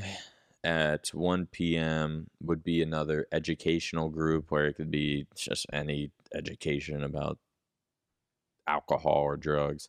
Most of the people there were alcohol, like 90%. At 2 p.m. was another process group, which is like talking to your therapist. And then like sometimes they would pull you out for therapist one-on-one meeting if you need to see the psychiatrist, the nurse practitioner who can like prescribe you stuff. But mostly every day was the exact fucking same. And then at 3 or 3:30 we'd go up to the gym, and there's a full court basketball court. It's just a gymnasium. There's a mini gym on the side of it. We played volleyball pretty much every day up there. Right. So that was pretty fun. I was the most, I'd say, athletic there. With like people were so bad. If you served it and fuck up, you get a rehab redo. Because everyone would always fuck up like their serve, and so it's on your first serve you get a rehab redo. But sometimes we'd play horse or pig or whatever. Yeah. Then after gym, you'd get like maybe 15 minutes to like shower, and then dinner at 5 o'clock. After dinner, 6 o'clock is phone time. So after dinner, you'd get like an hour, a little more than an hour to chill. Still no TV, no nothing. Like, you just talk. Yeah. And then at 7 o'clock, sometimes we'd have a speaker. Sometimes we'd either have a speaker come in or we'd have an AA meeting, which is where it was probably my favorite, second favorite. My favorite was the process group of like sitting in a circle and talking with a therapist. And then my second favorite was the AA meetings at night. To where we would just say a topic, and then we'd say, like, someone would speak and, like, kind of get the thing going. And then, like, it kind of just goes quiet. And whoever wants to talk would just say, hi, my name's James. I'm an alcoholic. Hi, James. And then they'd say whatever's on their mind. And I found, I don't think I said, or no, I actually started talking pretty early on and just, like, explaining myself, or just, like, kind of explaining my situation to the entire group and shit that I have problems with. And it's basically like therapy, and everyone's just all ears for you. Right. And that would last an hour, and then like you'd fill out paperwork every day, and at the end of the day you finish this paperwork, turn it in, and once everyone turns their shit in, you get the TV remotes, and you could watch TV for like 2 hours until like 11 p.m. They'd give you one snack per evening, which would be like a Nutri-Grain bar or something. The food was pretty good. There was too much fried food though, but food was decent. You'd eat breakfast, lunch, dinner. You'd have one snack per day, and like other than that, you would have to like buy chips or something out of the boutique, which would only open like 15 minutes, like 4 days a week. But yeah, and then we would either be in the DVD room, which had a DVD player, which I hadn't seen in God knows how long. And you could watch movies, which had to be approved. Or you could just watch regular TV. Like half the group would be split with movies, half. So I'd bounce around. I spent a lot of time reading in between classes, or like if there was an hour break after lunch or after dinner, I did a lot of reading. I read one book I took there like 3 times. They gave me an Alcoholics Anonymous book and a Narcotics Anonymous book, and I read through like some of it, but it was the Alcoholics Anonymous book was written in like 1940, so it was just very outdated language, right. And yeah. Like it wasn't really my thing, so I started reading the Narcotics Anonymous book, which is like drugs and addicts and or whatever. And yeah, at 11 p.m. it's lights out. You can sit in your room and read and shit, but yeah, most times I would just read a little bit. Eventually I got an older roommate and we became pretty good friends. I actually talked to him on the phone yesterday. And that was pretty much my stay for the whole time. You talked to him on the phone, and he's still in? No, he left like a week or two before I did. Oh, okay. And then like a random Texas number called me, and I thought it was going to be this outpatient place that I'm going to, which is like rehab, but you show up for 3 hours, 4 days a week. Yeah. And they drug test you and shit. So I can't do any drugs for the next like 2 months. For the next ever? Yeah. For the next lifetime? Yeah. Okay, good. Well, pills.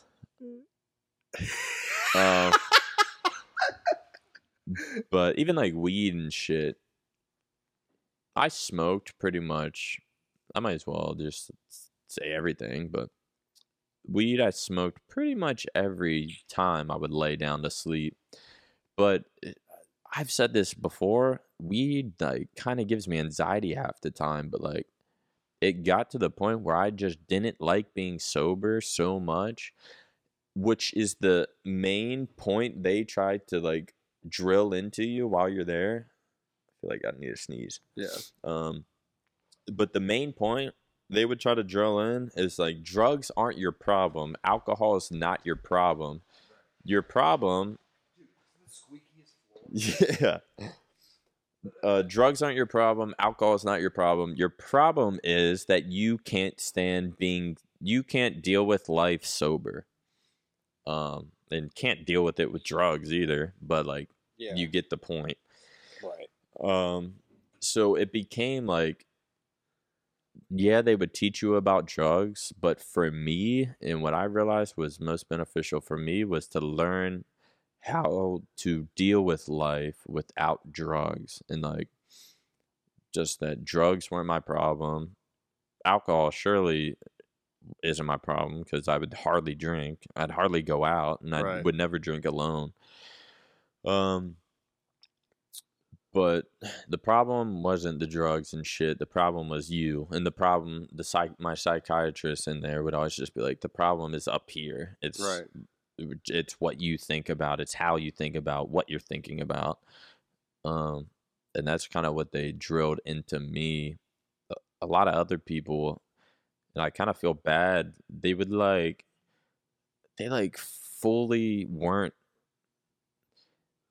blame other people or just like say their lives, which is really easy for me to say because I have like such a blessed and like pretty easy life. Yeah.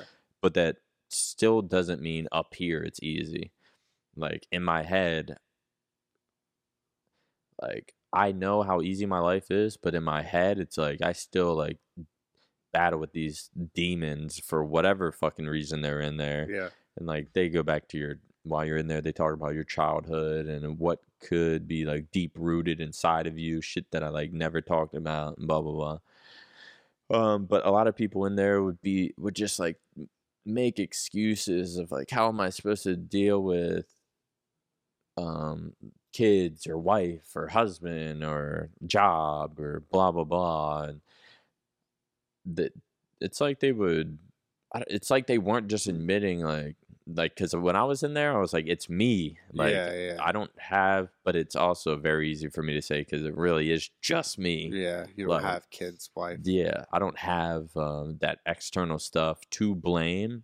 But at the end of the day, even those blaming that, it is just them, really. Right. Because people, you can find someone who has 10 kids and they're happy, Like, someone has it worse than you, but they're still happy. So, like, it's not your situation. It's how you perceive your situation. Right.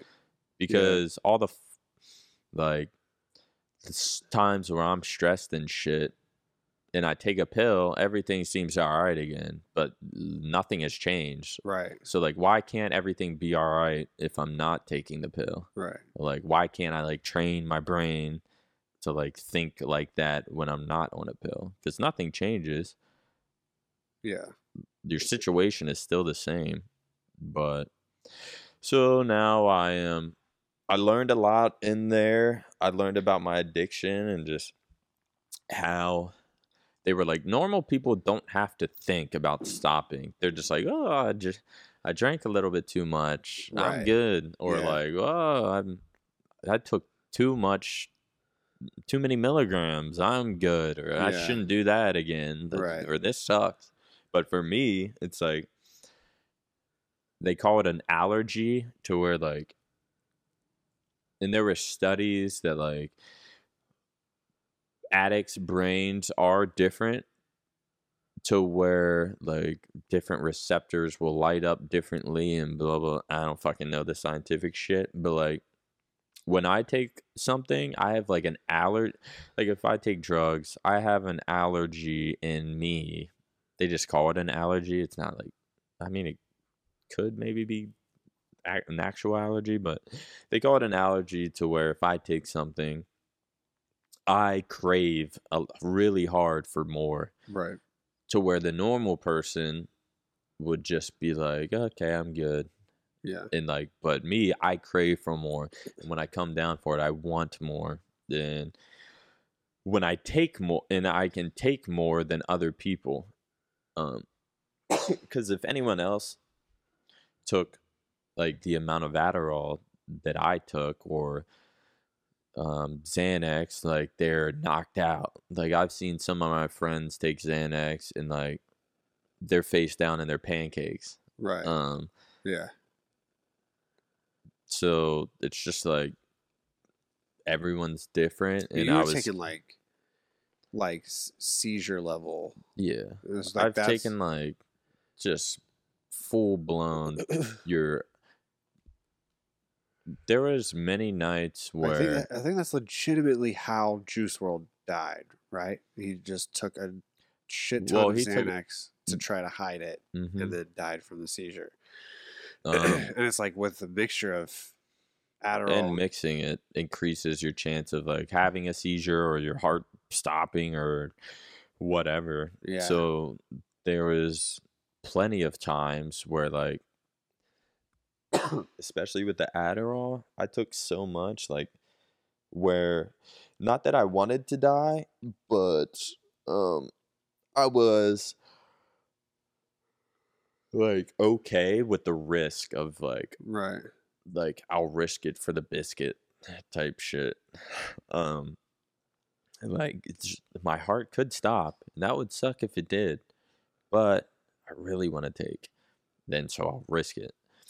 And there's probably plenty of times where I just like mix so much. I've just mixed so much that like it very well could have happened.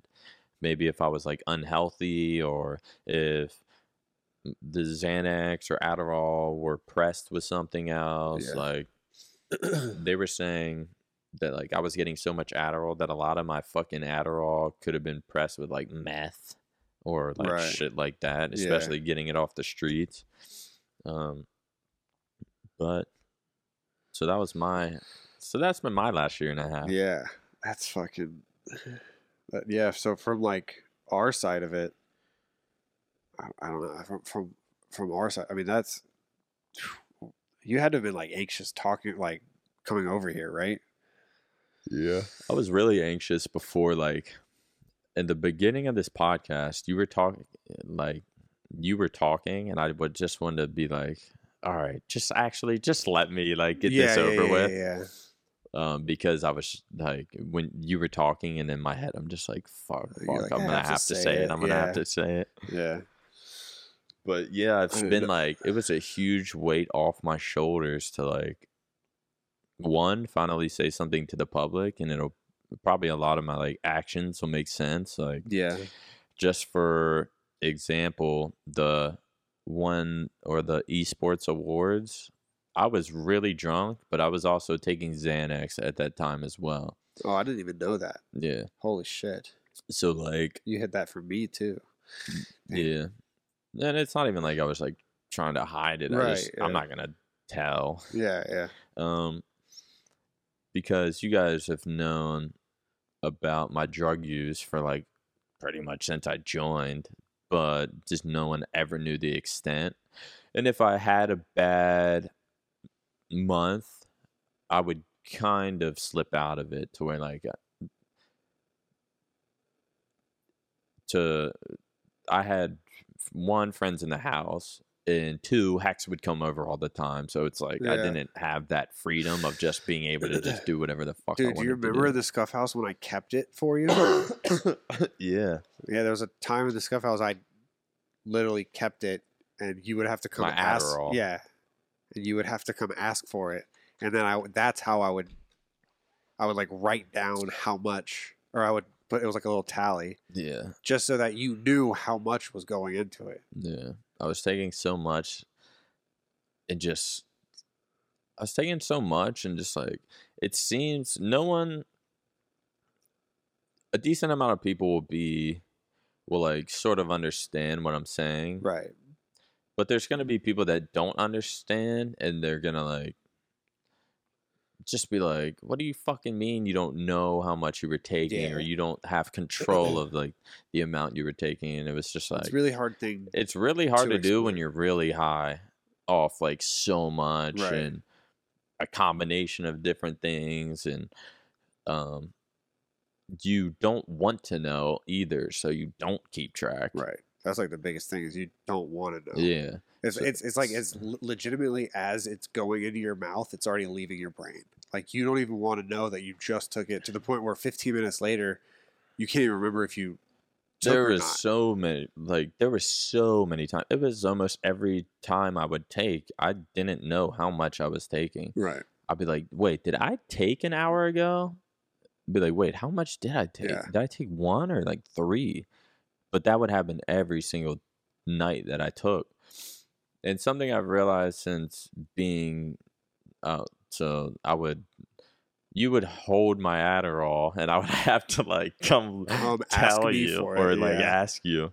I remember one time I left to go record, to shoot Vision, and I hope he's okay with me saying this, but I gave it to PJ, and I was like, don't let Nick come find these. And then PJ would text me and say, can I give him one? Because he's asking me for one. And I'd be like, you can give it to him, but you have to keep track of it. Yeah. It's like, dude, it was, yeah. I mean, but I didn't know. That's why whenever you were living alone, I was like, oh, fuck. But from the other side of it, whenever you started, like ignoring people, and we started knowing what was going on, or not even knowing what was going on, it was like so hard to get in contact with you, because you weren't going to answer phone calls, weren't going to answer texts. So then, and you can't get to my apartment without like a fob and shit. The only person who had the key was Mike. Yeah, we knew Mike. But had even a key. Then, you'd have to like go in through the only way to get to my apartment would be like going in through the front leasing office, which like the workers are there, and yeah, you kind of have to say like, need to get to this apartment number. Because like all the doors outside require a fob, which I'm the only one that has it. Yeah. Yeah. So then I would, I would text you a lot, and then Boze would text you a lot. Boze and I would always talk to each other about like whether he'd answered either one of you. Then Hecz was like, I'm going to go over there with my brother, knock the door down, is what he said. And then the day before, of course he said that. The day before he was going to go over there with Tubes, Boze told me that he was going over with Mike, because Mike had a key, but you had top locked it, so they couldn't get in. And then they said they were beating on the door. I wonder if that was them that one day. They were beating on the door, and you didn't answer. If they were beating on it, I wasn't awake, because no one's ever beat on my door. Yeah, I've had people knock. There's no way Mike went over there, and you know Mike was like hitting it. That might be even worse because like you had to. I'm passed out. You slept through it. Yeah, yeah, and that's when you did it. They said they came back and they were like, "You didn't answer," and I was like, "How did you leave? Like, how can you leave if he's in there?" Yeah. And then so I legitimately every single day for like 3 weeks straight, I checked Steam on my phone every day to see if you were online, and you were. And multiple times you were online that next day, and I was like, "Well, he's not fucking dead." Yeah. That's good. And I was literally going to call the cops because after that day, you hadn't signed on for 6 days on Steam, and so I was calling the cops the next day. But I had talked to TJ, and TJ was like, "Well, he has 6 other accounts that he gets on, so you're not going to find him on that." And I would appear offline on Steam because right. Hecz started messaging me on Steam, so I started appearing offline. Yeah. So it was literally like I would talk to TJ or PJ, try to figure out where you were. I was talking to Boze would talk to me, and Hecz and Boze would talk to each other. So I'd try to find anyone, and then PJ was like, I was literally about to just introduce myself to Gilkey and be like, "Hey, I'm Davis. I just need tabs," because he was like, the only person he plays with a lot is this guy named Gilkey, and I was like, "Well, I got to talk to him then." That's funny. So that's what it was like. Kind of. Just the Gilkey part. So yeah, but literally I was legitimately about to call the cops, but then you texted me that day, and that was when you texted me and said something like hi. I was like, "Hey, how are you, man?" And then you said something like, "This shit is fucking stupid," and I was like, "I agree, it is stupid." Yes, and then, it is. So that's when your Hecz had told me you talked to your mom, and then Hecz got me in contact with your mom. So we were like talking and stuff, and then you were like, "Well," and then I went home for Christmas, and I think we texted all Christmas Day because I was like, because I wanted to see if you were gonna fly home, but I knew you said about the COVID stuff. Yeah. So then you were like, "Hey, can you watch my cat?" And I was like, "Sure." I literally texted Aaron the day before I left and was like, "Hey, can y'all watch my cat for a month?" And he was like, I don't think he replied for a little bit. And then I texted again and was like, "Hey, you have to watch my cat for a month." It was just like, okay. And then I think I texted you the same thing, and then you replied like, "Yeah, I'll watch him." And so I dropped the cat off and off to rehab. Yeah. And the rest is history. I was a cat dad for 30 days. Yeah, how'd you enjoy that? It was fun. He's a cuddly little kitten. Yeah. How would he lay on you? He would I would lay on my stomach or on my back watching TV, and he would come up and do the little thing and then he would just fall asleep like right here. And I was like, would he lay? Because with me, he does the same routine every time, to where he'll like get up on my chest and then he'll like lay down, but then like his body will slide off. Yeah. He just fucking uses everyone. That's hilarious. That's good though. That was another thing I was like scared about, because I was like, we were like talking. I was like, I don't know how he's getting money for everything, and then I don't know if I just drained any money I had. Right. So like I don't know, because I probably spent being healthy, like eating healthy. Nope. Because he wasn't eating. All I was eating, I had one of two options for 6 months. I either ate IHOP. For one, I DoorDashed. I didn't cook for 9 months straight. From March until I left to rehab, every time I got food was either IHOP or this place called Zalat Pizza. Dude. So from IHOP, I was about to say Zalat is fire, but I'm sure you're fucking over it. Yeah. So I would either order or DoorDash IHOP, and it'd be mozzarella sticks, chicken tenders with fries.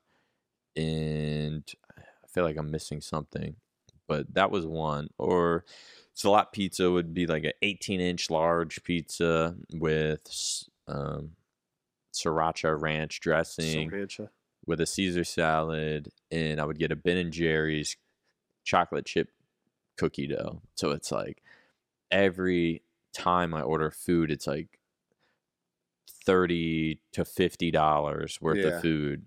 And it fucking, on top of the amount of Adderall I was taking, on top of it being sort of hard to get here in Texas. So I was just getting ripped off every time. Yeah. I'd pay at least $10 a pill.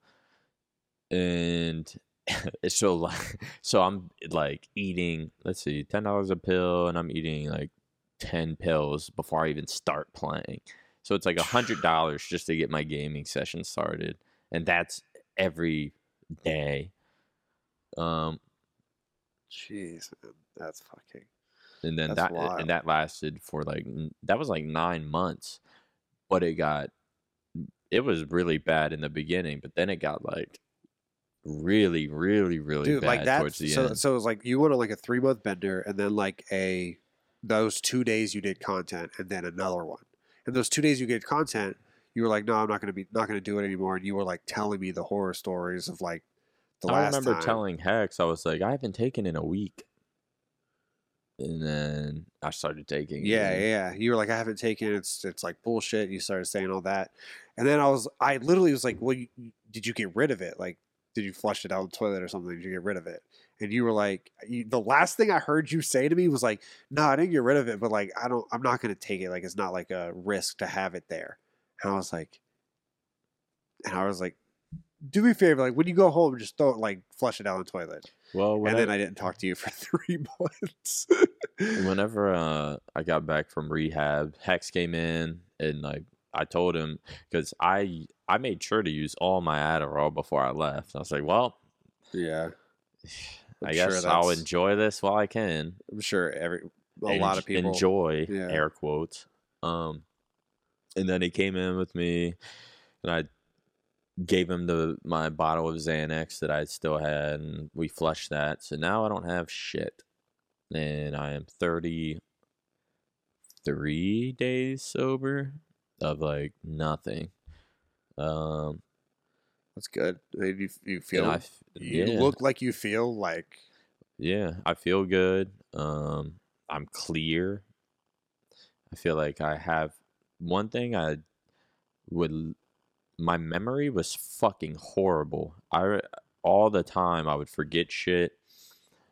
And I don't know, I guess it's both Adderall and Xanax, but like I would always forget shit. I would be talking and literally forget, what the fuck am I saying? And like I would forget the even like subject I'm talking about and just completely blank out. Yeah. Like my mind was just fried. I looked like a crackhead. Like I remember looking in the mirror and just being like, just amazed at how skinny I got, especially up until I was leaving, just how skinny I was. I probably went into rehab like 160, which is the skinniest I've been in like 4 or 5 years, 5 years easy. And while in rehab, I gained 30 pounds in 30 days.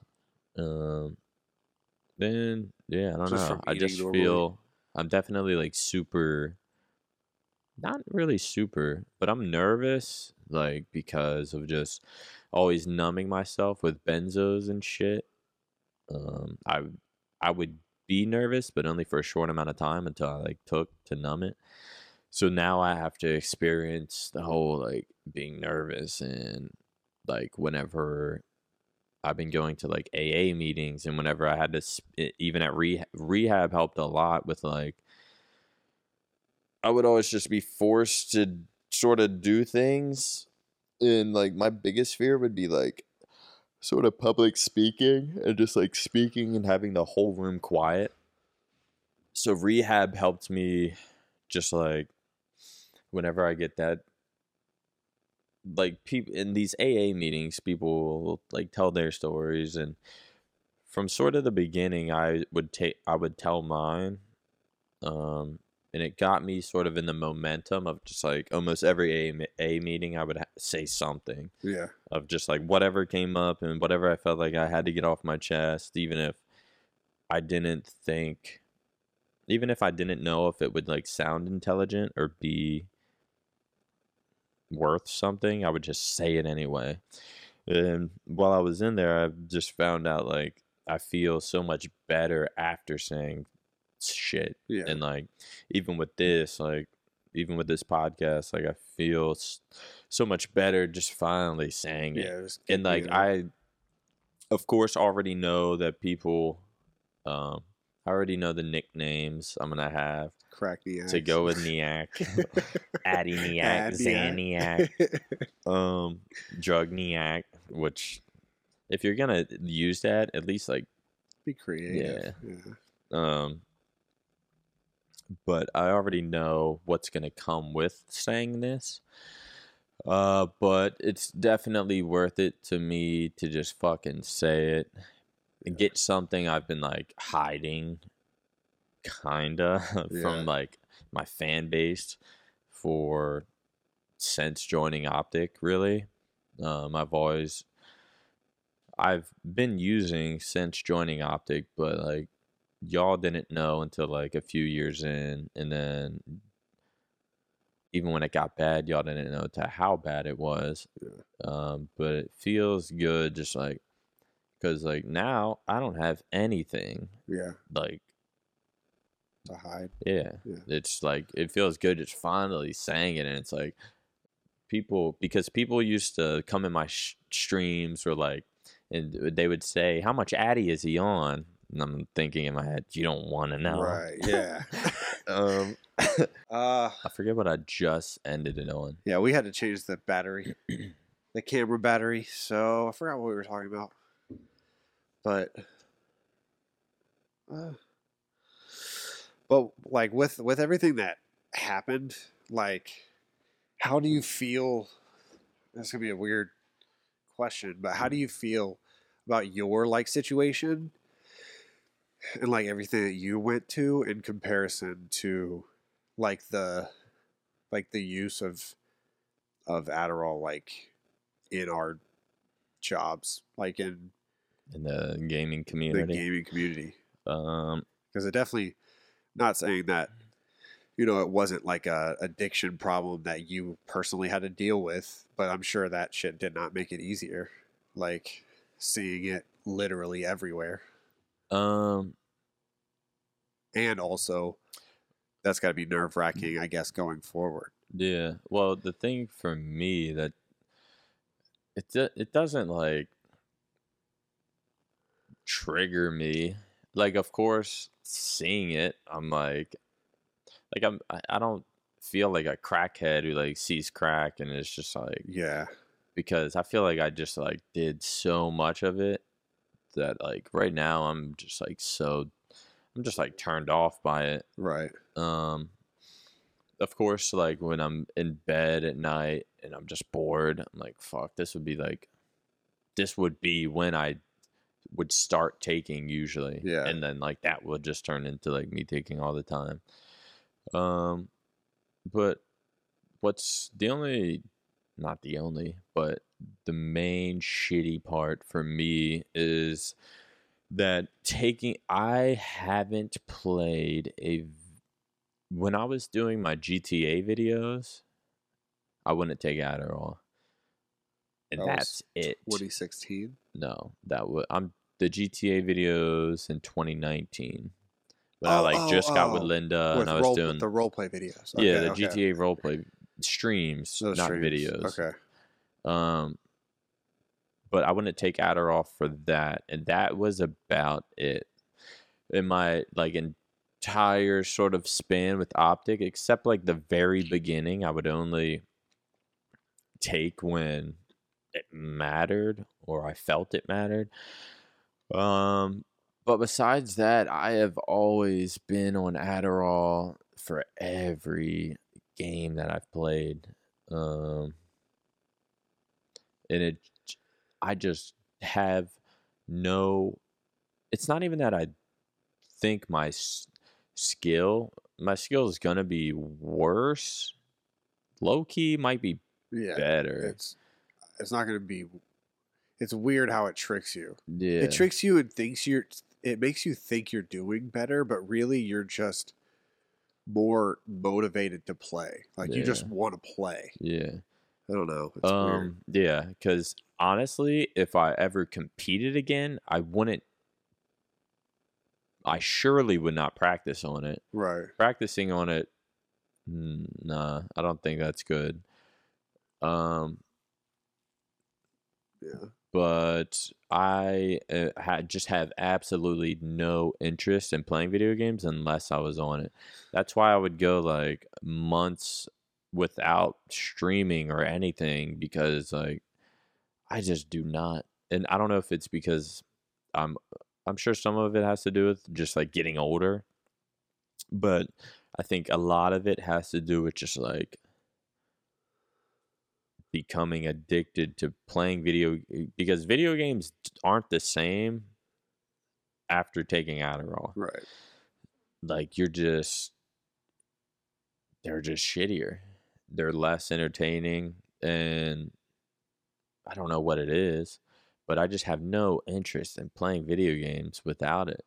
And so like that's where I don't know what direction I'm going to go with, because I'm only on day 3 of fresh out of fucking rehab. Yeah. So I still I'm going to be in a outpatient program for the next 2 months. I'm going to be going to like therapy, and because a lot of, like I said, most of this is like, it's not about the drugs. It's about like my mindset being sober, or just my mindset in general is like shit that because just because I'm sober doesn't mean I'm not like still fucked up in certain ways. So I'm gonna have to like, that's a whole new journey in itself, especially while like being sober and not being able to like numb myself. But I'm going to an outpatient program, which is going to be 4 days a week, 3 hours on these days. I need to get like back into the gym and yoga, and I want to find some kind of like stuff to fill my time. So I'm kind of just, I don't really know. I'm sure I'm going to start streaming eventually. What I'm going to stream, I don't know. I'm thinking about like Minecraft. It'll be like some more chill game, and who knows, but I have no idea like where my life is going to go. I'll always, no matter what, I'm going to always be around. Yeah. You're going to see more of me. Like people might hear that and think like I might like disappear or something, but if anything, you're going to see a lot more of me. Yeah. Even if it might not be the 16 plus hour streams, but in some way or another, you're gonna see me. We always had. You remember having these conversations where we were like, one day we're gonna talk about it. Yeah. Wow. I wanted to say something like that, because for the longest time, me and Hecz were talking about when am I gonna like just say to the public, of like, because I always wanted to just say it, and it was gonna be last year in 2020 on the eavesdrop. Yeah. But I was just like never ready for it, or in the back of my mind, I like knew I just wasn't done yet using. So I just like never wanted to do it, because I was like, I don't want to say it. And then like 2 weeks later, I'm like back at it again. It's like every time, whenever you if you disappear or if you start streaming for 15 hours, it's like people are going to like... No, and I was like, well, that was the scary part. And also, I don't know how. I remember you saying that you didn't know, or you had to talk to your mom first. But I'm sure that was a whole demon in and of itself, is for figuring all that out. Because and she always knew. She doesn't even like hearing me talk about because she's gonna listen to this and like hearing all this. I don't think any of it will be a surprise to her. I don't think she doesn't know how much, what milligrams mean without Adderall shit. So She won't really understand like how much. She just knows it's a fucking shit ton, and she always has known I've like abused it, and she just like couldn't do shit about it. And you can't really do shit about it until like it's just up to that person. Yeah. As like sad as it is, even like everyone I met in rehab, a guy I met who it was like his third rehab, and he was like, yeah. Or like fourth or fifth, and he was like, most of these people in here, even though they're in here saying like, you know, everyone seems normal and they say they're gonna change and like this time's different, we have this like fellowship of like, yeah, you know, let's all stay sober and shit. The reality of it, 80% of them or more are gonna start using again. A few people in here are probably going to die soon. And it was just like, and that's been the case with every rehab I've been to. It's been the case with every person I've talked to that's been to multiple rehabs. And it's just like the reality of it is like the person's not going to stop until they are ready and they want to stop. Like there's nothing else you can do. Yeah. And I'm just at a point where I've been through it so many times, even though I'm like young compared to the other people that have been doing it for like 20 plus years. Just Hecz, it just like worked out, and I almost like knew it would. Well, I tell myself this, but like I like almost kind of knew it would work out.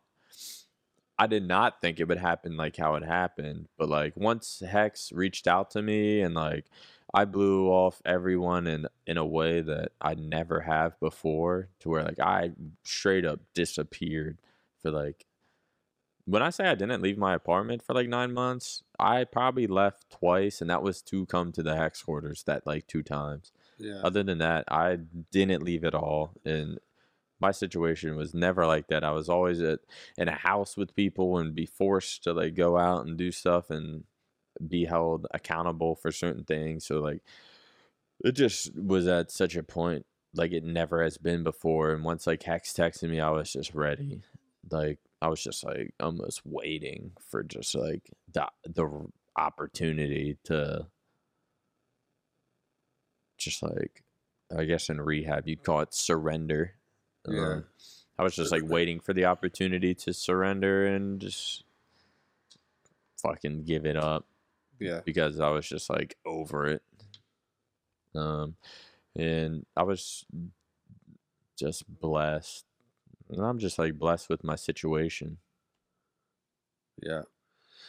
Yeah. You got some people looking out for you. That's for sure. Because even, because even in rehab, people would be like, my family doesn't understand, or like, how do you tell your friends? And I'm like, what do you mean? Like, yeah, all of my friends know. I'm like the only fuck up out of all of them, really. Like, that's not true. It's not true. Like, it's not like you were a fuck up. Well, I mean, like, I'm the only one that was like abusing the fuck out of shit and like fucking up my life while doing it. Yeah, I mean, I just that's the biggest. It's like when you meet somebody that's like addicted to something, it's like this weird. You have this weird thing where like you don't want to like you're not going to judge them for it, especially if you're really close with them. But you also want to help them, but you also don't want to but you don't want to like beat it into them, because then they'll just vanish. Not saying that's what happened with you, but I'm sure everyone. Well, and it's like you can't, because they're not gonna. You can't force like a true like addict to fucking do anything until they want to do it. Yeah. And sometimes they're dead before like you can. Yeah, and it's not, but you can't.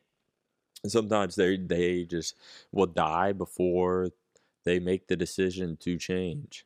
Yeah. But like, yeah, you guys were always aware of it, and you guys were always like, when I went to the first rehab, it was just like, proud of you, like, good for you, like, you know, good luck, fucking, I'm glad you're doing it for you, blah, blah, blah. And even the second time around, it was like the same thing. I just don't understand how some people in rehab, it's like, do you just not pick the like right friends? Or like, how do you, like, what do you mean your friends fucking like stop hanging out with you because you're sober now? Or like, yeah, your friends don't understand and you can't tell them and you're afraid to tell your work. Right. And then I was telling, there was people in there that were like, should I tell my coworkers when I go back? Because they're going to be like, why were you gone for 30 days? And my advice to them was like, don't hold in the secret. Like, if they have a, if they find something off-putting about that to where like they start like judging you for it, then like that's on them. Right. Yeah, yeah. Like, but like, don't hold that in. There's a lot. I mean, the older you get, which the Flycast viewership is always pretty older compared to old, like some OpTic content. But the older you get, the more you understand that like situations like this are a lot less, are a lot more common than you'd think. Like, so you being completely open, like I grew up pretty, I'd say sheltered, but not in like a bad way, more of like a, you know, in like a protective way. So I thought like rehab and like people that were addicted and even weed, like marijuana just seemed like a foreign thing to me. But then as I grew up, like you meet people that like life's fucking hard and you meet people that go through shit all the time and you can, and to like shit or like to hold it in is like not, it's not healthy for you. And it also could do good things for other people, especially if you come out a better person. Like, I don't know. Like, it seems like right now, I bet you saying this right now publicly is going to help some people, probably a lot of people, because there's a lot of people that watch videos and that are stuck inside and because of COVID and have nothing to do. And so they turn to shit like that. And I don't know. It always gets better. It can get better. It's very taboo to like talk about. And it's very taboo in the gaming community to talk about because, you know how many people I know that do drugs in the gaming community? Like, too many. So it's definitely gonna be very beneficial. I say earlier I even said like I don't know, I guess, where this is gonna lead, or like I even talked to Hecz about. Like, I was like, what if I start, because I don't know of anyone else who's like talked about it really. And I was like, what if I started like a fucking Adderall Anonymous? Yeah. Or like, I was wondering if you were going, I mean, if there's a community on this planet besides maybe, I don't know, Wall Street or something, there's a community on this planet that needs it. It's this one. Yeah. And like you said, you might be the first person that I know of. And I mean, I've known of other instances where it's come out because people have taken too much and have gone a little crazy, and but went crazy in the public eye, and whereas you became like a recluse, which is a little different. But recluse, isn't that what that is? Recluse. Did I say it wrong? I thought you were saying like reckless, but recluse. I don't know. I don't really know what that means. Or you recluse, became, like private? Yeah, like super private. Yeah. I think that's what it's called. Recluse. You have me double.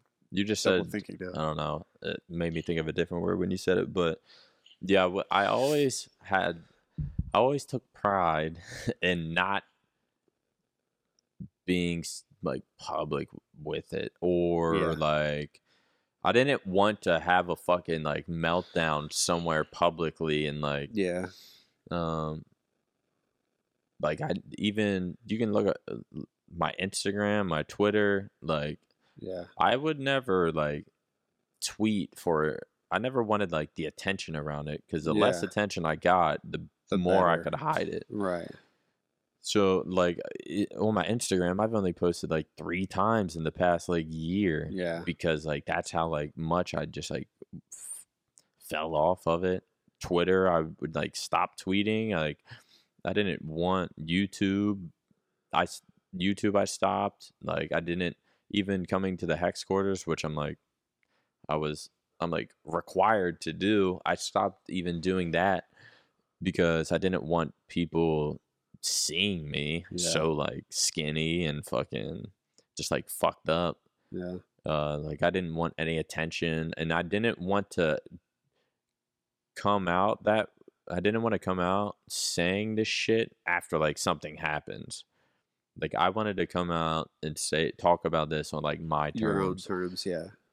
Which that makes perfect sense. Yeah, I'm sure. I mean, I'm sure there's a lot of people out there that, yeah, Adderall Anonymous that need it. Yeah. But honestly, the scariest part for me is not even the Adderall, it's the Xanax. Yeah. Because Xanax really let me hide my fears. Adderall, I really just like would have fun on and like took it for fun. Yeah. And pleasure. Xanax,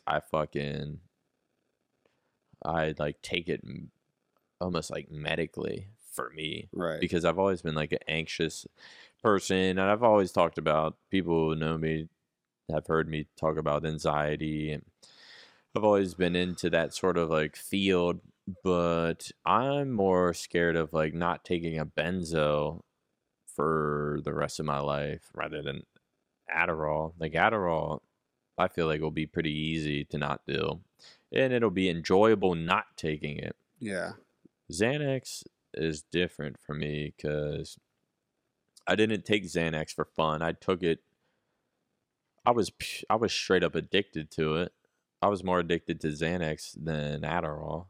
But Xanax for me is like the worry, the one I like worry about, just because I think of like certain situations where I'm nervous or anxious, or if something happens, that I'm not just going to be able to like jump to a pill and like numb it. Yeah. So that's more of like, I know this entire podcast has like mostly been about Adderall, but for me, Xanax is the scariest one for me to not take. Yeah. But I've attended AA meetings and shit so far. Like, I'm gonna go to one right after this, and people are probably wondering like, why AA meetings? There are NA meetings and CA meetings. There's Narcotics Anonymous and there's Cocaine Anonymous, which I guess would be more fitting for me. But Alcoholics Anonymous, they accept everyone, and anything that sort of pertains to alcohol, it's just addiction, period. Yeah. It doesn't matter what it is, sex, food, fucking exercise, any type of addiction falls into the category of like going to these meetings, because it's not the drugs or alcohol, it's like, it's your mindset and the way you think. And, but that's not downplaying the effect that it has on you, specifically to addicts and shit, because it does like hit us differently, to where like normal people don't have to consciously think about it, and they don't have to force themselves, and they don't have the super strong cravings of someone who is an addict. But shit's wild, dude. That's it for me. Shit's wild. I mean, I'm sure everyone's fucking happy. Like, this is a breath of fresh air. It's been a breath. They're probably like, I fucking knew it. No, I don't think so. No, I didn't. I have maniac, the word maniac blocked from my chat, because every time I saw it, I'd get fucking anxious. Really? Yeah. Be like, where's maniac? And I would just, every time I read it, my heart would start beating fast. So we just blocked your name. So. Thanks. But I'm sure, I mean, it's been a breath of fresh air for everyone here. I mean, I know Hecz feels better. Even Roger and everyone there was saying that you looked like 100 times better, and your mom texted and said that you sound better and you definitely look better. And I think I'm very fucking proud of you for continuously going after and all that shit. I mean, it's really fucking, it's not an easy thing to do, especially knowing how bad it got. I don't know.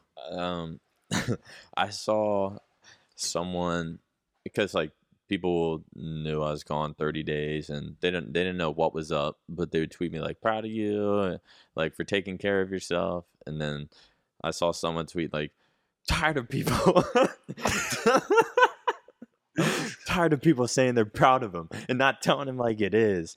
What did he say after that? It's proud of people, or tired of people saying they are proud of him, not telling him it is. He's and that he's wasting the best years of his life. It's thanks, I didn't know that. Thanks, yeah, man, I needed you to tell me that. But yeah, for the most part, it's been a lot of positive feedback for a non-positive situation. Yeah. And I don't think it would be nearly as positive if people didn't see the mindset that you have, the people closest to you. Because saying all right, that's the last one is a lot different than coming back from a rehabilitation center with as good of a mindset as it seems you have now. I mean, that's that's something to be proud of. You know what I mean? That's something to and I'm life fucking back on track. I'm so glad I even if I wasn't addicted to drugs, I would wish rehab should be taught in second grade. Yeah. Because it's I've said, it's not even about necessarily the drugs and alcohol. It's about your way of thinking and your control and your unmanageability with life and shit like that. Yeah. I was shit's even a life lesson. I was talking to the psychiatrist there, and I was they should be teaching this shit. I said it to him. I was they should be teaching this in kindergarten and first grade. And he started cracking up laughing. He was they say everything you need to know in life you learn in kindergarten, and then after that you should go to rehab. And yeah. I was that's fucking true, because it helped so far. I feel it's helped me a lot. I feel sort of less anxious about certain situations, even going to the AA meeting, which I would have been scared shitless, and I was scared shitless just a month ago, doing it in rehab. And even on my last day of rehab, it was still nerve-wracking talking in front of people and or whatever. But it's helped me just understand a few things and just grow as a person, I guess. Yeah. Makes sense. Do we have any outro?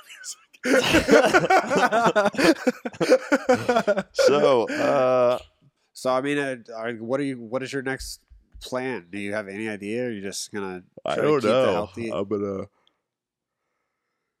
fucking, I guess we'll, well, we should, I don't know what they're gonna do with this stuff, but we should have a little Flycast set up now. I don't know if they're gonna keep this year. Yeah. So I should have maybe a little more of an update next week. Get back into some regular shit and not have my life all just be about this. Yeah. Yeah, for sure. Yeah. But I don't know. Just one day at a time. Hell yeah. Love that shit. Well, I guess that's going to do it for the Flycast. You feel better? Yeah, I feel calm. Definitely good to just get that off my chest.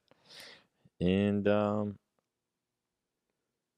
guess I want to say appreciate everyone who is, I guess, didn't give up on me, or, said they're you know, glad I did this and glad I took time for myself, and I'm fucking glad I did too. And just thanks to, of course, the Green Wall and everyone who was always just stuck around. Yeah. Even though as like sort of fucked up as I've been and how inconsistent I've been and how lazy I've been, and I hope you guys are happy hearing that. I fucking said it. You like that? Fucking say it. I mean, you fucking know it. Yeah. But right, well, I guess that's gonna do it. Take Huntsman out of your bio, change it to OpTic because you're back. And that's gonna do it. Do we have any? Or I think you said. Do we have any outro music?